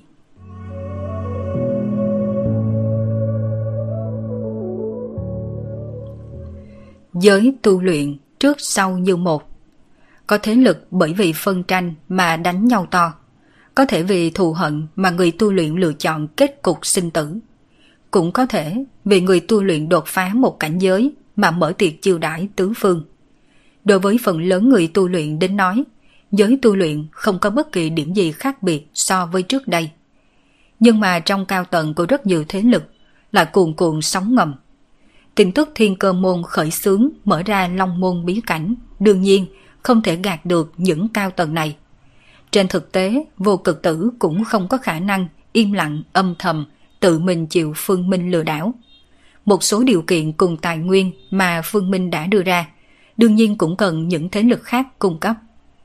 Trong toàn bộ chuyện này, Thiên Cơ Môn càng giống một người tổ chức cùng khởi xướng hơn. Long môn bí cảnh đối với cao tầng của các thế lực lớn mà nói, đây là một cơ hội tốt để tăng cao thực lực. Đối với những thế lực đã có cường giả thiên cấp trấn giữ mà nói, nhiều thêm một vị cường giả thiên cấp có thể khiến cho xếp hạng của thế lực mình gia tăng vài bậc. Mà đối với những thế lực còn chưa có cường giả thiên cấp, một vị cường giả thiên cấp có thể thay đổi địa vị của bọn họ trong giới tu luyện. Cho nên, từ sau khi nhận được tin tức bên phía thiên cơ môn, những cao tầng này bắt đầu mưu tìm. Đương nhiên, chuyện Long Môn bí cảnh cũng không triệt để truyền bá rộng rãi tới tất cả mọi người, chỉ lan truyền trong lớp cường giả địa cấp hậu kỳ. Trong lúc mỗi thế lực lớn đang âm thầm chuẩn bị vì Long Môn bí cảnh sắp mở ra, thì Phương Minh cũng rời khỏi tổ địa của nhà họ Phương. Ngày thứ ba, sau khi đại điển tế tổ kết thúc, Phương Minh liền rời khỏi nhà họ Phương, cũng sắp bước sang năm mới rồi. Tuy rằng hắn là đệ tử nhà họ Phương, nhưng mà thân nhân của hắn đều ở thế tục. Đương nhiên trước khi đi, Phương Minh cũng nói chuyện với cô của hắn một cách cẩn thận. Đợi những ngày giáp Tết tới, sẽ để cô cùng em họ mình rời khỏi Sơn Môn tới Thượng Hải. Bình thường, đệ tử nhà họ Phương không tới địa cấp là không được phép rời khỏi Sơn Môn. Nhưng bởi vì có Phương Minh, chấp sự nhà họ Phương cũng chỉ có thể lựa chọn mắt nhắm mắt mở coi như không thấy. Dù sao tất cả mọi người trong nhà họ Phương, không ai muốn trêu chọc Phương Minh. Tên quần là áo lụa đứng đầu nhà họ Phương này. Dù sao thì ngay cả đám đường chủ cũng đều làm như không nhìn thấy. Đều không muốn đắc tội vì kia. Bọn họ cần gì phải đi tố cáo tên xấu xa này, mang lại phiền phức cho bản thân đây. Thượng Hải Khi Phương Minh trở lại cửa hàng, Lý Như đã xuất hiện. Trước đây, Chu Duẩn Văn đưa tàn bảo đồ của Đại Minh cho cô ta. Có tàn bảo đồ, rất nhanh, cô ta đã đào được bảo tàng. Những kho báu này Lý Như phân chia dựa theo ước định ban đầu, quyên góp từ thiện một nửa bảo tàng. Mà giờ khắc này, cô ta là vội đưa tới ba thành của bảo tàng cho Chu Duẩn Văn. Lý Như không dám tư tàn, bởi vì cô ta đã từng được bạn thân của mình dặn dò. Mặc dù cậu Phương có vẻ nhã nhặn dễ nói chuyện, nhưng tuyệt đối là loại người cùng hung cực ác, các cô không thể nào trêu chọc. Trước mặt loại người hung ác như vậy, ngàn vạn lần không nên tính toán, mưu trí, khôn ngoan. Bằng không thì ai cũng không cứu được các cô. Đối với những lời bạn thân mình đã nói, đương nhiên Lý Như rất là tin. Hơn nữa cô ta cũng đã nhận được tin tức quyền hoàng đã bị kết tội rồi, mà đây là thủ đoạn của cậu Phương kia. Từ giờ trở đi, ta cũng được coi là người có tiền rồi. Trong cửa hàng vu đào quán, Chu Duẩn Văn cất tiếng cười to ha ha. Tuy rằng bảo tàng nhà mình chỉ còn lại có ba thành, nhưng cũng được chia một tỷ. Là một tỷ đó, có thể mua bao nhiêu là xe sang, có thể tán bao nhiêu là em gái. Sau khi sống ở đây một thời gian, Chu Duẩn Văn đã hoàn toàn hòa vào cuộc sống hiện đại. Nếu như bây giờ để hắn trở lại Minh Triều, tiếp tục làm hoàng đế, hắn cũng không muốn làm. Đừng đùa nha, làm hoàng đế có gì tốt. Nào có thể sống cuộc sống thoải mái, nhiều màu sắc như bây giờ. Hơn nữa, bản thân mình có tiền rồi. Ở thời đại này, chỉ cần có tiền thì có thể hưởng thụ cuộc sống sung sướng hơn cả hoàng đế thời xưa làm hoàng đế chỉ có thể chơi đùa ở hoàng cung, nhưng bây giờ hắn có thể đi khắp nơi, mọi nơi trên thế giới. Thật ra, chuyện chuyển giao tài sản cũng không đơn giản, chỉ ít dựa theo bình thường. Nếu một tài khoản bình thường đột nhiên nhiều thêm mấy trăm triệu, tất nhiên là sẽ khiến các ban ngành liên quan chú ý. Chẳng qua bởi vì có phương minh, Chu Duẩn Văn ngược lại không cần lo tới việc gặp phải vấn đề này. Cô Lý, còn có chuyện gì sao? Phương Minh thấy dáng vẻ của Lý Như muốn nói lại thôi thì mở miệng hỏi. Cậu Phương à, tôi nguyện ý giao một thành lợi nhuận của bảo tàng này cho cậu. Hy vọng cậu có thể giúp cho tôi một chuyện. Lý Như suy nghĩ một chút, rốt cuộc vẫn quyết định mở lời. Một thành đã là cực hạn mà cô có thể lấy ra, bởi vì chính cô ta cũng chỉ chiếm được một thành mà thôi. Dù sao muốn đào được bảo tàng cũng phải thuê người. Cuối cùng còn phải khiến mấy người này im miệng, không tiết lộ chuyện bảo tàng ra ngoài.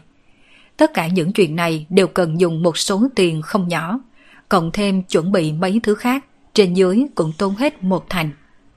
Phương Minh cũng hiểu những điều này, cho nên sau khi nghe thấy lời của Lý Như, trên mặt hắn hiện ra kinh ngạc.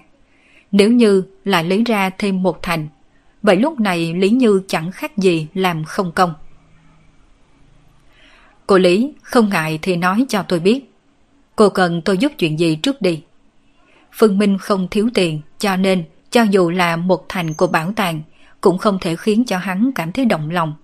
Hiển nhiên Lý Như cũng biết điều này bởi vì bạn thân của cô đã nói với cô rằng dạng người như cậu Phương này căn bản là sẽ không vì tiền tài mà làm chuyện gì. Tiền đối với loại người này mà nói cũng chỉ là một con số mà thôi. Nói khó nghe một chút, cái gì mà người giàu nhất toàn quốc hay người giàu nhất châu Á, mà kể cả người giàu nhất thế giới, ở trước mặt loại người này đều chỉ là cặn bã. Lý Như cảm thấy bạn thân mình nói có chút khoa trương. Dù sao thì cô ta cũng không phải là người tu luyện, không rõ trong lòng người tu luyện nghĩ cái gì, cái gì mới là quan trọng nhất. Cũng không biết đối với một số thế lực lớn tồn tại từ hơn mấy ngàn năm trước, sẽ tích lũy được tiền bạc cường tài nguyên nhiều ra sao? Tôi muốn mời cậu Phương ra tay giúp tôi, cứu bạn thân của tôi cũng chính là Ngọc Nhi. Trên mặt của Lý Như mang theo khẩn cầu. Tình cảm giữa cô và Ngọc Nhi rất sâu. Vì Ngọc Nhi, cô có thể dùng hết tất cả những gì cô thu hoạch được lần này. Tiêu Ngọc Nhi Phương Minh nghĩ tới cô gái kia. Cô gái lúc nào cũng mang biểu tình lấy lòng mình trên mặt. Cô Tiêu làm sao? Ừ, kỳ thật tôi cũng không biết chuyện gì đã xảy ra. Chỉ là mấy ngày hôm trước, đột nhiên Ngọc Nhi nói muốn về nhà một chuyến. Sau đó chúng tôi không còn liên hệ với nhau rồi. Rất có thể Ngọc Nhi đã gặp chuyện gì nguy hiểm. Lý Như thấy biểu tình có chút nghi hoặc của Phương Minh, lại tiếp tục giải thích. Lúc Ngọc Nhi quay về, nét mặt cô ấy đã có chút không đúng. Sau đó tôi truy hỏi biết, cô ấy mới nói cho tôi biết. Sợ dĩ phải gọi cô ấy trở về đột ngột như vậy. Rất có thể trong nhà đã xảy ra chuyện gì rồi. Vậy cô chưa từng đi tìm cô ấy sao? Tôi không thể nào vào nhà cô ấy được. Dựa theo lời của Ngọc Nhi, nếu như không có người dẫn đường thì không ai có thể tìm được nhà của cô ấy. Hình như cô ấy nói là có trận pháp gì đó. Trận pháp sao? Nghe được lời của Lý Như, Phương Minh hơi kinh ngạc. Có thể nói rằng một gia tộc có được trận pháp, tối thiểu là trong gia tộc phải có một vị cường giả thiên cấp tọa trấn. Chẳng qua hình như hắn chưa từng nghe nói trong giới tu luyện có một thế lực họ tiêu như vậy tồn tại. Đương nhiên hắn cũng không tiếp xúc nhiều với giới tu luyện, cũng có thể là hắn cô lậu quả văn mà thôi. Cho nên, tôi muốn mời cậu Phương hỗ trợ đi đến nhà Ngọc Nhi một chuyến. Bất kể có phải Ngọc Nhi thật sự gặp nguy hiểm gì không, chỉ cần cậu Phương đi chuyến này, một thành bảo tàng này vẫn sẽ là thù lao biếu tặng cho cậu Phương. Phương Minh cười cười. Một thành bảo tàng hắn không thèm để ý. Chẳng qua, Tiêu Ngọc Nhi kia ngược lại hắn thật thích. Nhà họ Tiêu ở đâu? Thiên Phủ bên kia. Thiên Phủ. Tôi đi một chuyến cùng cô. Thật sự sao? Vậy xin chân thành cảm ơn cậu Phương. Nghe được Phương Minh đồng ý, Lý Như cũng là vui mừng không thôi. Mà sau khi Chu Duẩn Văn cùng Hoa Minh Minh đang đứng bên cạnh, nghe được, cùng liếc mắt nhìn nhau, đồng thời nói. Chúng tôi cũng muốn đi. Ai, hai cái thằng cha này cùng liếc mắt nhìn nhau, trong mắt đều có ý cười bị ổi. Thiền phủ sao? Đây chính là cái nôi của mỹ nhân, sao có thể không đi nhìn một lần chứ? Phương Minh liếc nhìn hai thằng cha này một cái. Nếu hai người này muốn đi, hắn cũng không ngăn. Lý Như lập tức đi đặt vé máy bay, bởi vì cô sợ kéo dài quá lâu, sợ rằng khi tới rồi thì bản thân mình đã gặp nguy hiểm. Có rất nhiều chuyến bay từ Thượng Hải đến Thiên Phủ. Hai giờ đồng hồ sau, nhóm bốn người Phương Minh đã lên máy bay bay tới Thiên Phủ. Sau ba tiếng liền đến Thiên Phủ. Thiên Phủ là một thành phố có lịch sử lâu đời, là đô thành của cổ thuộc quốc. Có rất nhiều ghi chép lịch sử về nơi đây, cũng có rất nhiều danh nhân xuất thân từ nơi này. Từ họ Gia Cát Võ Hầu đến Độ Phủ Thảo Đường, hào quang của tòa thành cổ này nương theo lịch sử của Trung Quốc mạc trượt, ăn lẩu. Thiên phủ nhàn nhã trước đây nay đã trở thành một thành phố nổi tiếng trên mạng. Mỹ thực cùng mỹ nhân khiến cho tòa thành cổ này trở thành thành phố mà rất nhiều người muốn đến tham quan du lịch. Cho nên, sau khi xuống máy bay, hai tên sắc lan hoa minh minh cùng chu dẫn văn không nhịn được điên cuồng gào thét. Ôi trời ơi mau mau nhìn mau nhìn kìa Cô gái kia thật là đoan trang Ôi cái gương mặt này Anh thì hiểu cái gì chứ Cô kia mới gọi là đẹp nha Đôi chân dài này à, Đúng là chơi phải thích biết mấy Nơi cửa sân bay Chu Duẩn Văn cùng Hoa Minh Minh không ngừng đánh giá người đẹp xung quanh. Mắt của cả hai người sáng lên, nhất là Chu Duẩn Văn. Bởi vì thời tiết ở Thượng Hải quá là lạnh lẽo, vì vậy dù là ban ngày, hắn cũng không muốn ra khỏi cửa. Phương Minh, cậu đi làm chính sự với cô Lý đi. Không cần phải lo cho chúng tôi. Đến lúc đó gọi điện thoại liên lạc là được rồi. Vừa đến thiên phủ, Hoa Minh Minh cùng Chu Dẫn Văn liền giống như hai con ngựa hoang mất cương. Nhất là Chu Dẫn Văn còn đang mang trong người số tài sản kết xù. Đương nhiên, hai người có dự định phải đi dạo chơi hết thiên phủ này. Bớt gây chuyện, biết chưa? Phương Minh cũng không có ý định phản ứng hai kẻ dở hơi này. Tuy rằng Chu Duẩn Văn chỉ mới dung nhập thời đại này không bao lâu, nhưng đầu óc của thằng cha này rất là tinh minh. Tình huống bình thường sẽ không để cho bản thân chịu thiệt. Dù sao thì từ nhỏ, hắn cũng đã được giáo dục tâm thuật hoàng đế. Hoa Minh Minh cùng Chu Duẩn Văn trực tiếp bắt một chiếc xe rời đi, mà Phương Minh cùng Lý Như cũng bắt một chiếc xe. Chẳng qua chiếc xe con này không đi về trung tâm thành phố, mà đi về huyện nhỏ, huyện Phổ Giang. Phổ Giang là một huyện thành nhỏ ở Thiên Phủ, mà nhà của Tiêu Ngọc Nhi cũng ở chỗ này. Tôi và Ngọc Nhi đã quen biết nhau từ 8 năm trước. Lúc đó tôi đến đây du lịch, kết quả không cẩn thận bị rắn độc cắn. Là Ngọc Nhi đã cứu tôi. Từ đó về sau tôi và Ngọc Nhi đã trở thành chị em tốt. Trên xe, Lý Như bắt đầu giới thiệu chuyện về Tiêu Ngọc Nhi cùng Phương Minh. Cô và Tiêu Ngọc Nhi đã quen biết nhau ở huyện Phổ Giang này nhưng mà cô không biết rõ địa chỉ nhà của Tiêu Ngọc Nhi, mà cho tới bây giờ Tiêu Ngọc Nhi cũng chưa từng đề cập chuyện này với cô ta. Để tôi nghĩ biện pháp. Một huyện nói lớn cũng không lớn, nhưng nói nhỏ cũng không nhỏ.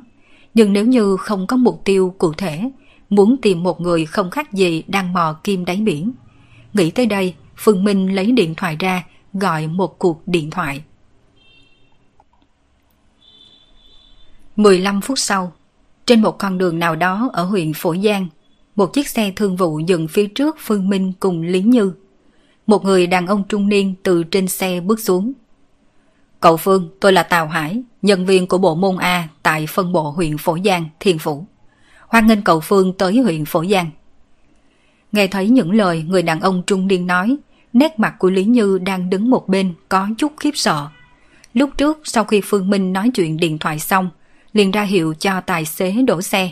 Sau đó hai người xuống xe, đợi trên con đường này tầm hơn 10 phút.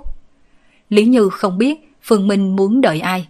Thế nhưng sau khi nghe thấy những lời Tào Hải nói, rốt cuộc cô cũng đã hiểu. Bộ môn A vốn là người bình thường như Lý Như không nên biết bộ môn thần bí này. Thế nhưng quan hệ giữa cô cùng Tiêu Ngọc Nhi rất tốt.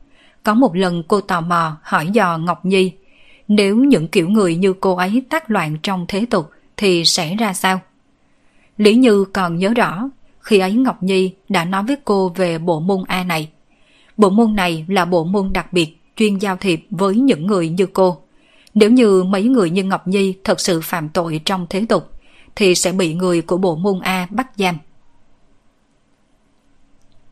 Cậu Phương à, căn cứ theo yêu cầu của cậu, chúng tôi đã điều tra huyện Phổ Giang có hai gia tộc tu luyện tồn tại. Nhà họ Tiêu chính là một nhà trong số đó, ở nơi cách hồ thạch tượng không xa. Thái độ của Tào Hải đối với Phương Minh rất là cung kính, thậm chí còn tôn kính hơn cả khi đối mặt với lãnh đạo của mình. Nguyên nhân rất đơn giản, người phụ trách bộ môn ở Nam Cương trước đây đã bị miễn chức. Có người nói hắn đã chọc phía trên tức giận, trực tiếp bị bắt mà tất cả nguyên nhân đều là vì người trước mắt này. Với cấp bậc của hắn đương nhiên không thể nào biết rõ cụ thể đã xảy ra chuyện gì bên Nam Cương. Thế nhưng sau khi lãnh đạo nhà mình đã nhận được cuộc điện thoại của Phương Minh, đã ngàn dặn vàng dò, nhất định phải cẩn thận tiếp đón người này, cứ làm theo tất cả những yêu cầu mà đối phương đưa ra. Mà lúc này lãnh đạo nhà mình cũng đã lên máy bay trở về từ địa điểm công tác bên ngoài. Dẫn chúng tôi qua đó đi. Phương Minh cùng Lý Như lên xe của Tào Hải, ba người đi về khu dân cư Hồ Cảnh Tượng. Cậu Phương, đây là toàn bộ tư liệu về nhà họ Tiêu. Trên xe, Tào Hải đưa một văn kiện cho Phương Minh. Bên trong văn kiện có ghi chép giới thiệu sơ lược về thành viên cùng tình huống của nhà họ Phương. Bộ môn A chuyên giao thiệp cùng với giới tu luyện, đương nhiên cũng điều tra rất rõ ràng những gia tộc tu luyện ở các nơi. Thông thường những hồ sơ như thế này phải là người đạt tới cấp bậc nào đó mới có thể xem.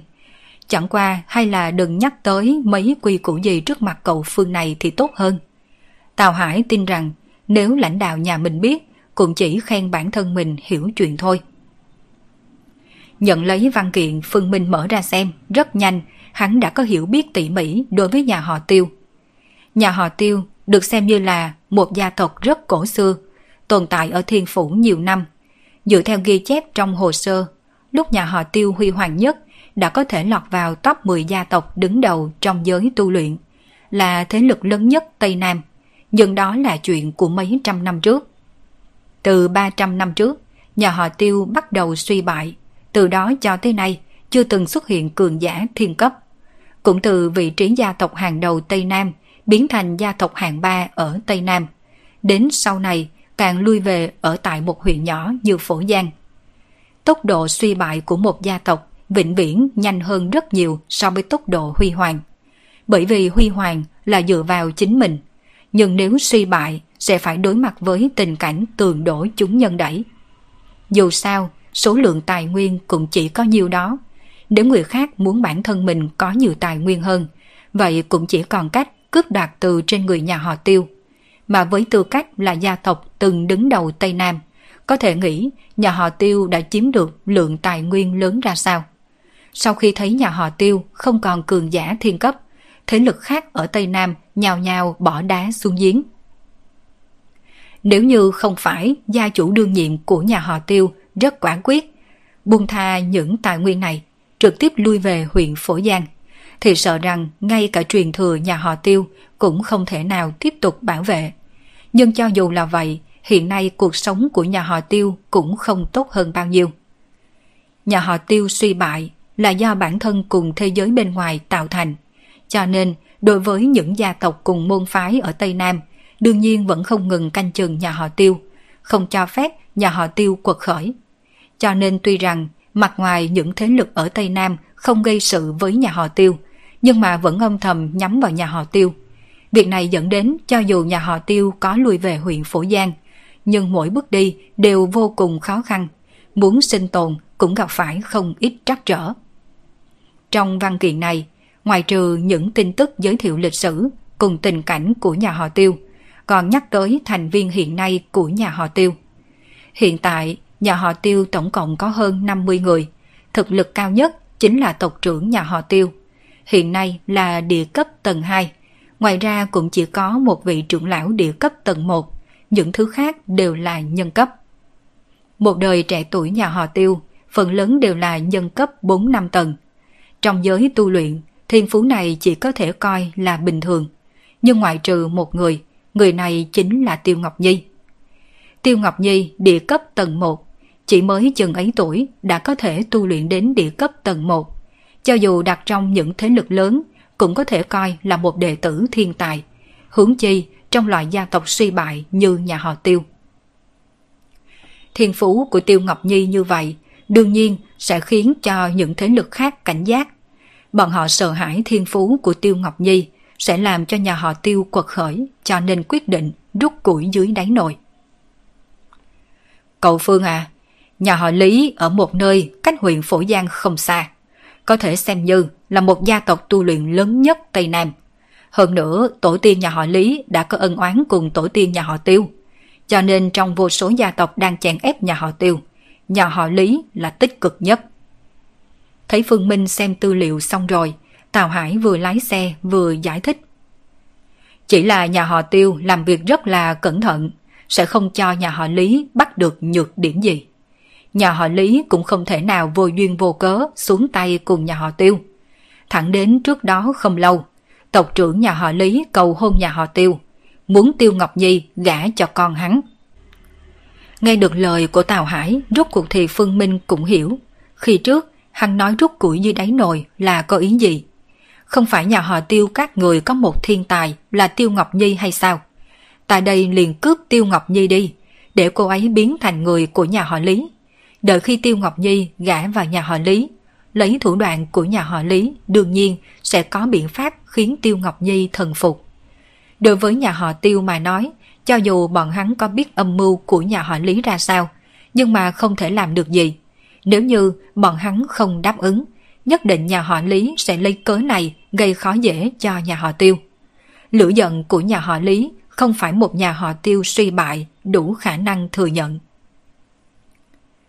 Dựa theo tin tức tôi điều tra, hiện nay người của nhà họ Lý đã tới nhà họ Tiêu rồi. Mà dường như nhà họ Tiêu cũng không từ chối. Đồng ý gả Tiêu Ngọc Nhi cho nhà họ Lý. Sao có thể như vậy được? Vẫn đang ngồi trên xe lắng nghe. Lúc này nét mặt của Lý Như có chút vội vã. Cô biết tính cách của bạn thân mình.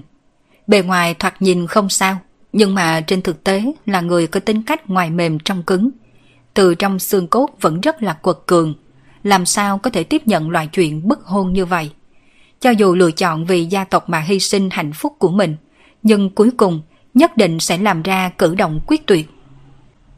Cậu Phương à, nhất định cậu phải mau mau cứu Ngọc Nhi. Tào Hải ngồi phía trước lái xe nghe được Lý Như thỉnh cầu Phương Minh, thì chút nữa dẫm chân đạp mạnh vào chân ga. Bởi vì hắn bị tin tức này làm cho chấn động đến kinh hãi. Nếu thật sự cầu Phương này vì Tiêu Ngọc Nhi mà đến, mà nhà họ Lý lại cưỡng ép muốn ép hôn Tiêu Ngọc Nhi, vậy thì... Đột nhiên Tào Hải có một loại dự cảm xấu, sợ rằng chuyện mà lãnh đạo mình lo lắng nhất sắp xảy ra rồi.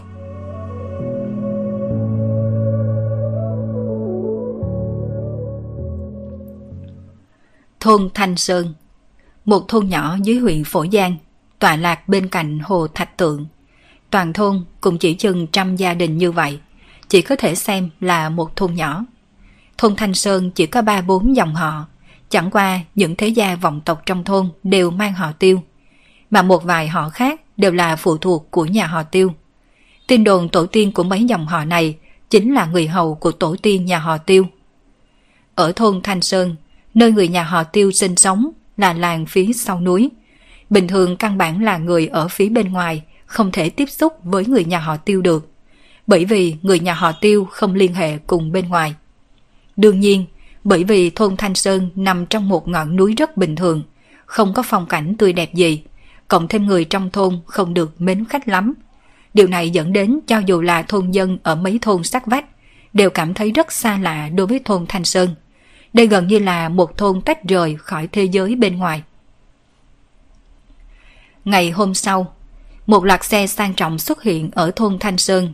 Đoàn xe sang trọng với hơn 10 chiếc xe sang trọng như vậy, cho dù là nhà giàu tới mức có mỏ vàng trong nhà, sợ rằng cũng không thể nào tập hợp đủ. Xe sang trọng dừng tại cửa thôn Thanh Sơn. Một đám người từ trên xe bước xuống, trên mặt nguyên một đám đều mang theo vẻ đắc ý. So với bọn họ, khi người dân của thôn Thanh Sơn nhìn thấy những người này, trong mắt đều mang theo vẻ phẫn nộ cùng bất đắc dĩ. Nhà họ Lý đúng là khinh người quá đáng. Tiểu thư đã đồng ý thật rồi sao? Không đồng ý thì làm được gì? Căn bản là gia chủ, không phải đối thủ của nhà họ Lý. Nếu như không đồng ý, nhất định nhà họ Lý sẽ không chịu để yên, sẽ mượn cơ hội này ra tay với gia chủ. Những thôn dân ở thôn Thanh Sơn này thực sự là người hầu của nhà họ Tiêu. Mấy trăm năm trước, khi nhà họ Tiêu còn đang huy hoàng, có rất nhiều gia tộc lựa chọn hiệu trung với nhà họ Tiêu, trở thành nô bộc của nhà họ Tiêu. Sau đó nhà họ Tiêu suy bại, phần lớn gia tộc phụ thuộc vào nhà họ Tiêu đều đã rời đi. Chẳng qua vẫn còn mấy gia tộc lựa chọn lưu lại, cũng chính là những thôn dân hiện nay của thôn Thanh Sơn này. Nhà họ Tiêu đối với những thôn dân này mà nói chính là gia chủ. Mà tuy rằng Tiêu Ngọc Nhi không phải con gái ruột của gia chủ nhà họ Tiêu, Nhưng bởi vì cô có thiên phú, liền là tiểu thơ trong lòng của bọn họ, là hy vọng có thể khiến cho nhà họ tiêu quật khởi. Nhưng bây giờ, hy vọng này sắp bị nhà họ Lý làm cho hỏng. Toàn bộ người trong thôn Thanh Sơn đều biết giả tâm của người nhà họ Lý, mà đây cũng là nguyên nhân khiến bọn họ tức giận khi thấy đội ngũ đón dâu của nhà họ Lý. Nếu như con trai của tộc trưởng nhà họ Lý thật sự thích tiểu thơ, chúng ta đây cũng không phải không thể tiếp nhận. Dù sao thì sớm muộn gì, tiểu thơ cũng phải lập gia đình. Có nhà họ Lý giúp, nhà họ Tiêu cũng có thể tốt hơn một chút. Cái rắm, nhà họ Lý làm như vậy là cố ý khinh bỉ vào nhà họ Tiêu chúng ta. Lý Ngao kia đã bao nhiêu tuổi rồi? Hơn 40 rồi. Hơn nữa, vợ trước của hắn vừa mới qua đời không bao lâu. Làm sao tiểu thơ có thể coi trọng hắn ta chứ? Điều này khiến cho mấy thôn dân tức giận nhất. Chính là con trai của tộc trưởng nhà họ Lý, không phải người trẻ tuổi gì, mà là một người đàn ông trung niên đã hơn 40 tuổi. Mặc dù nói đầu năm nay kẻ có tiền hơn 40 tuổi lấy một thiếu nữ như Hoa Như Ngọc là chuyện rất bình thường. Nhưng đại tiểu thơ của bọn hắn không phải là loại phụ nữ ham hư vinh. Đội ngũ đón dâu của nhà họ Lý đi về phía tổ trạch của nhà họ Tiêu trong ánh mắt phẫn nộ của thôn dân thôn Thanh Sơn. Mà người đi phía trước nhất là con trai của tộc trưởng nhà họ Lý, Lý Ngao. Lúc này nét mặt của hắn rất hăng hái, mà ngoài trừ Lý Ngao ra, bên cạnh hắn còn có hai lão già. Hai lão già này là hai vị trưởng lão của nhà họ Lý, cảnh giới địa cấp tầng 4, mà tộc trưởng nhà họ Tiêu chẳng qua mới là địa cấp tầng 2. Có hai trưởng lão này, căn bản nhà họ Lý không cần sợ nhà họ Tiêu dám dở trò. Hai vị trưởng lão, lần này thật sự phiền phức cho hai vị rồi. Thiếu chủ quá là khách khí, hôm nay là ngày đại hôn của thiếu chủ. Một lát nữa nhất định phải cho hai người chúng tôi uống một ly rượu mừng. Thái độ của hai trưởng lão này đối với Lý Ngao rất khách khí. Thực lực của bản thân Lý Ngao không đáng để nhắc. Hơn 40 tuổi mà chỉ mới địa cấp tầng 1. Trong số đông đảo tộc nhân nhà họ Lý, hắn cũng không được tính là thiên tài gì. Nguyên nhân chân chính khiến hai vị trưởng lão này khách khí là vì thân phận của Lý Ngao. Tộc trưởng nhà họ Lý đã đạt đến cảnh giới địa cấp hậu kỳ, nhưng hắn chỉ có một đứa con trai duy nhất là Lý Ngao. Vì vậy đương nhiên Lý Ngao rất được sủng ái thương yêu. Nếu không như vậy, người có thể cưới được Tiêu Ngọc Nhi lần này tuyệt đối không phải là hắn. Đương nhiên rồi. Nghĩ đến Tiêu Ngọc Nhi, trong lòng của Lý Ngao cũng có chút lửa nóng. Hắn vốn không có bao nhiêu hứng thú đối với tu luyện. Thứ càng khiến cho hắn hứng thú hơn là những mỹ nhân như Hoa Như Ngọc giống như Tiêu Ngọc Nhi. Vì có thể cưới Tiêu Ngọc Nhi làm vợ, hắn đã cố ý cầu cha mình rất lâu. Vốn trong kế hoạch của cha mình cùng các trưởng lão, dự định để một vị đệ tử thiên tài trong tộc cưới Tiêu Ngọc Nhi. Nếu quả thật là vậy, cho dù Tiêu Ngọc Nhi có không cam lòng, nhưng cuối cùng cũng sẽ từ từ tiếp nhận. Đến cuối cùng, không chừng còn có thể trở thành một phần tử của Lý Gia. Nhưng nếu như để Tiêu Ngọc Nhi gả cho Lý Ngao, tộc trưởng cùng các trưởng lão nhà họ Lý đều biết, tất nhiên làm vậy sẽ khiến đáy lòng của Tiêu Ngọc Nhi tràn đầy oán hận. Mà nhà họ Lý cũng chỉ có thể lựa chọn chèn ép Tiêu Ngọc Nhi. Ngoài trừ khiến cô ấy trở thành con dâu nhà họ Lý, tuyệt đối sẽ không cho cô ấy tài nguyên tu luyện gì. Tại tổ trạch nhà họ Tiêu Lúc này tất cả người nhà họ Tiêu đều mang sắc mặt âm trầm đứng ở chỗ này. Nhất là những người trẻ tuổi, càng là oán hận tới mắt tóe lửa. Nếu như không phải các trưởng lão áp chế cưỡng ép, sợ rằng bọn họ đã sớm lao ra liều mạng cùng đội ngũ đón dâu nhà họ Lý. Ông nội à, có thể không để Ngọc Nhi xuất giá được không? Để con thay thế cho cô ấy. Một cô gái trẻ tuổi, chừng hơn 20, nhìn về một ông lão nét mặt khẩn cầu. Nhưng mà ông lão chỉ cười khổ. Mục đích của nhà họ Lý chính là muốn đút củi dưới đáy nồi, cắt đứt hy vọng quật khởi của nhà họ Tiêu. Ngoài trừ Ngọc Nhi ra, làm sao có thể đồng ý lựa chọn người nào khác. Các người phải nhớ kỹ cho ta. Một lát nữa, không ai được làm ra hành động thất thường gì. Ta biết trong lòng các người có oán hận. Ta đây cũng có. Nhưng vậy thì sao? Giới tu luyện chính là nơi mạnh được yếu thua. Nếu như các người muốn chuyện như Ngọc Nhi này không xảy ra lần tiếp theo, vậy thì phải liều mạng tu luyện cho ta.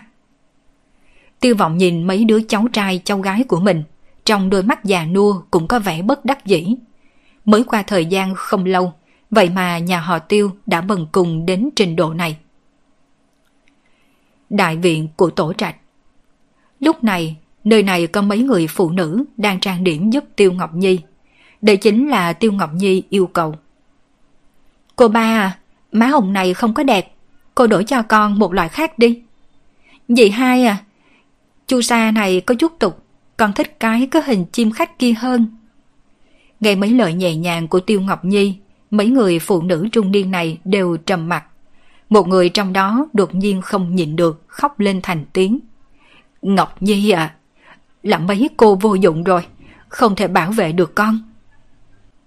Cô ba à, đây là lựa chọn của Ngọc Nhi mà, không liên quan gì tới gia tộc. Mọi người đừng có khóc. Ừ, mấy cô coi đi, mấy cô khóc tới làm trôi hết lớp trang điểm của con rồi này. Thế nhưng mà Tiêu Ngọc Nhi càng an ủi, mấy người phụ nữ trung niên càng thêm tự trách. Nếu như không phải nhà họ Tiêu vô dụng, sao lại phải gả con gái để cầu toàn như vậy?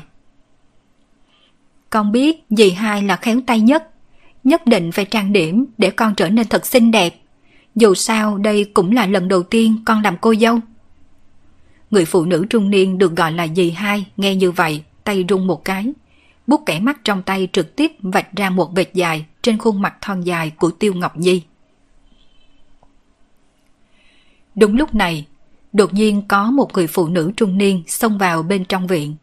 Ngay khi thấy người phụ nữ trung niên này, Tiêu Ngọc Nhi ngọt ngọt kêu. Sư phụ à! Người phụ nữ trung niên này chính là sư phụ của Tiêu Ngọc Nhi, đến từ một môn phái nhỏ ở Thiên Phủ. Tôi muốn nói chuyện riêng cùng Ngọc Nhi. Mấy người ra ngoài một chút trước đi. Mấy người bác cùng dì của Tiêu Ngọc Nhi đặt đồ trang điểm trong tay xuống đi ra khỏi viện. Lúc này trong viện chỉ còn hai người, Tiêu Ngọc Nhi cùng sư phụ của cô. Ngọc Nhi à, con thật sự muốn gả cho Lý Ngao của nhà họ Lý sao? Tô Ngọc Mai nhìn về đệ tử nhà mình. Cả đời này bà chỉ nhận một đệ tử là Tiêu Ngọc Nhi. Hơn nữa cũng là một đệ tử khiến cho bà vô cùng hài lòng. Bà không hề muốn thấy cuộc đời của đệ tử bị hủy hoại như thế. Sư phụ à, người cũng biết mục đích của nhà họ Lý mà. Nếu như con không chịu kết hôn, bọn họ sẽ không bỏ qua cho nhà họ Tiêu chúng ta đâu. Cái gì mà nhà họ Tiêu chúng ta, Ngọc Nhi à, vốn còn có một việc sư phụ không muốn nói cho con biết. Thế nhưng không ngờ, lão già tiêu vọng kia là muốn dựa vào con đến cầu toàn. Sư phụ đây cũng không thể nào tiếp tục giấu giếm con được thêm rồi. Hiển nhiên trong lòng của Tô Ngọc Mai cũng có lửa giận, là giận nhà họ Lý, cũng giận nhà họ Tiêu. Sư phụ à, lời của người là sao? Đôi mắt xinh đẹp của Tiêu Ngọc Nhi chớp nhẹ, hơi nghi hoặc. Kỳ thực, căn bản con không phải là người nhà họ Tiêu. Cha mẹ ruột con cũng không phải là người nhà họ Tiêu. Con chỉ là một đứa bé được Tiêu Mạng nhặt được trước đây. Trước đây khi sư phụ và Tiêu Mạng đến Thượng Hải đã nhìn thấy con bị người ta bỏ rơi bên bờ sông Thượng Hải. Lúc đó Tiêu Mạng cảm thấy con rất là đáng thương. Cộng thêm khi đó, Tiêu Mạng cũng bị người đàn ông khác phụ bạc tới chết tâm. Không có ý định kết hôn nữa, cho nên mới mang con về. Tô Ngọc Mai không đành lòng thấy đồ đệ nhà mình nhảy vào trong hố lửa, quyết định nói hết sự thật đã dâu giếm trong lòng bà từ lâu. Bà đã chơi thân với tiêu mạng từ nhỏ. Lúc tuổi còn trẻ, hai người cùng nhau tới Thượng Hải. Lúc ấy cũng vừa lúc tiêu mạng bị một người đàn ông khác phù bạc. Vì thế sau khi nhìn thấy Tiêu Ngọc Nhi ở Thượng Hải, liền ôm Tiêu Ngọc Nhi về, nuôi dưỡng cô như con gái ruột. Sư phụ à, người không gạt con chứ? Khuôn mặt của Tiêu Ngọc Nhi có vẻ không thể tin. Bản thân mình không phải là con của mẹ sao? Mình là đứa bé bị người khác bỏ rơi. Đều đến lúc này rồi, sư phụ lừa con mà làm gì? Tô Ngọc Mai biết bí mật này có ý nghĩa ra sao đối với đồ đệ mình. Nếu như không có nhà họ Lý bức hôn, bà đã định sẽ che giấu bí mật này cả đời. Dù sao thì Tiêu Mạng cũng coi Ngọc Nhi như con gái ruột mà nhà họ Tiêu cũng đối xử với Ngọc Nhi rất tốt. Để Tiêu Ngọc Nhi coi mình là con gái ruột của Tiêu Mạng cũng không có gì không tốt. Trước đây, trên cổ của con có một chìa khóa vàng.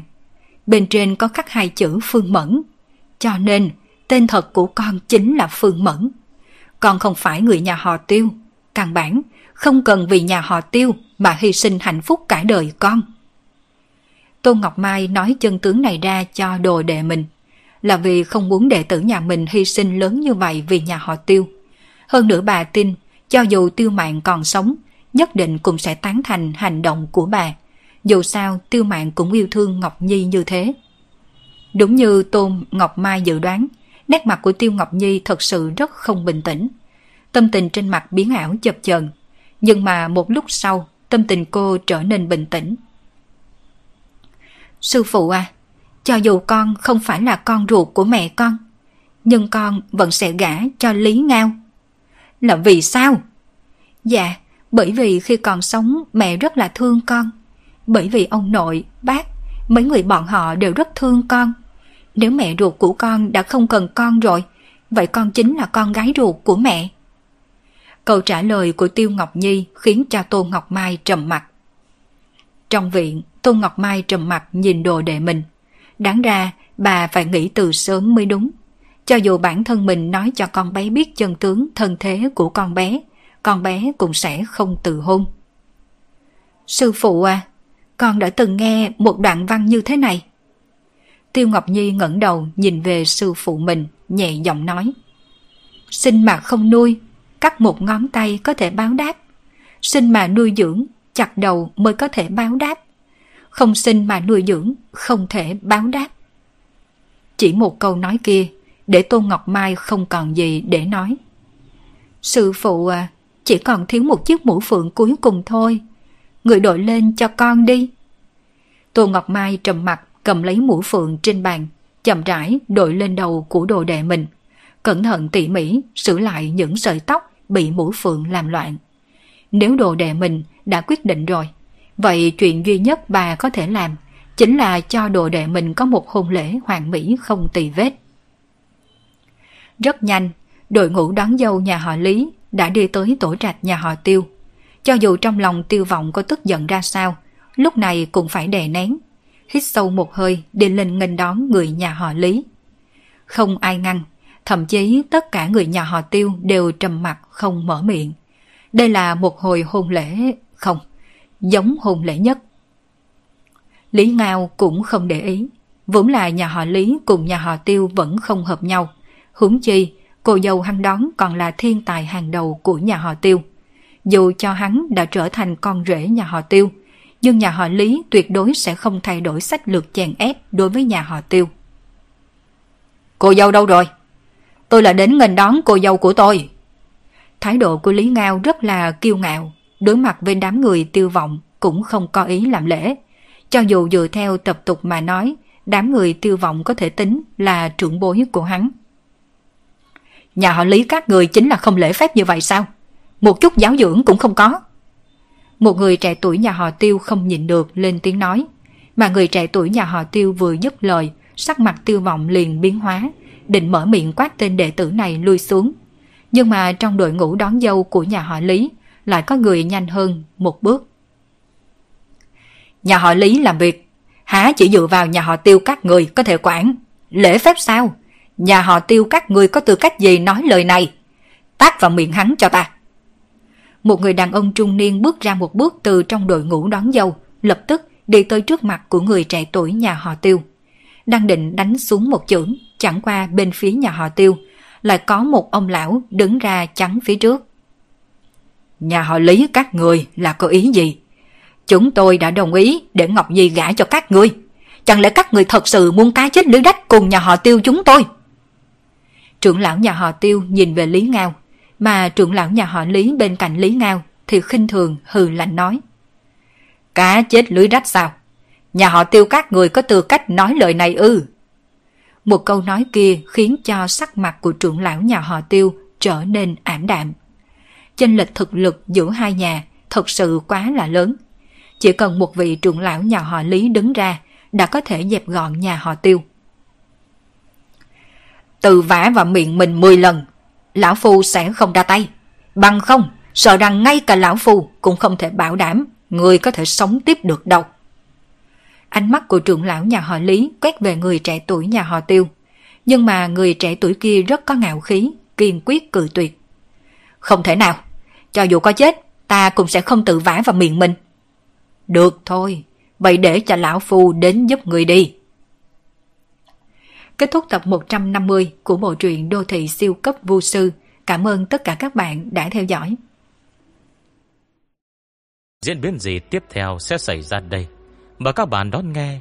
Đừng quên đăng ký kênh, bật thông báo để được đón nghe sớm nhất. Còn nếu các bạn thấy hay, thì hãy chia sẻ và donate ủng hộ để có kinh phí duy trì việc đọc. Thông tin donate thì có để ở dưới phần miêu tả. Xin cảm ơn các bạn rất nhiều.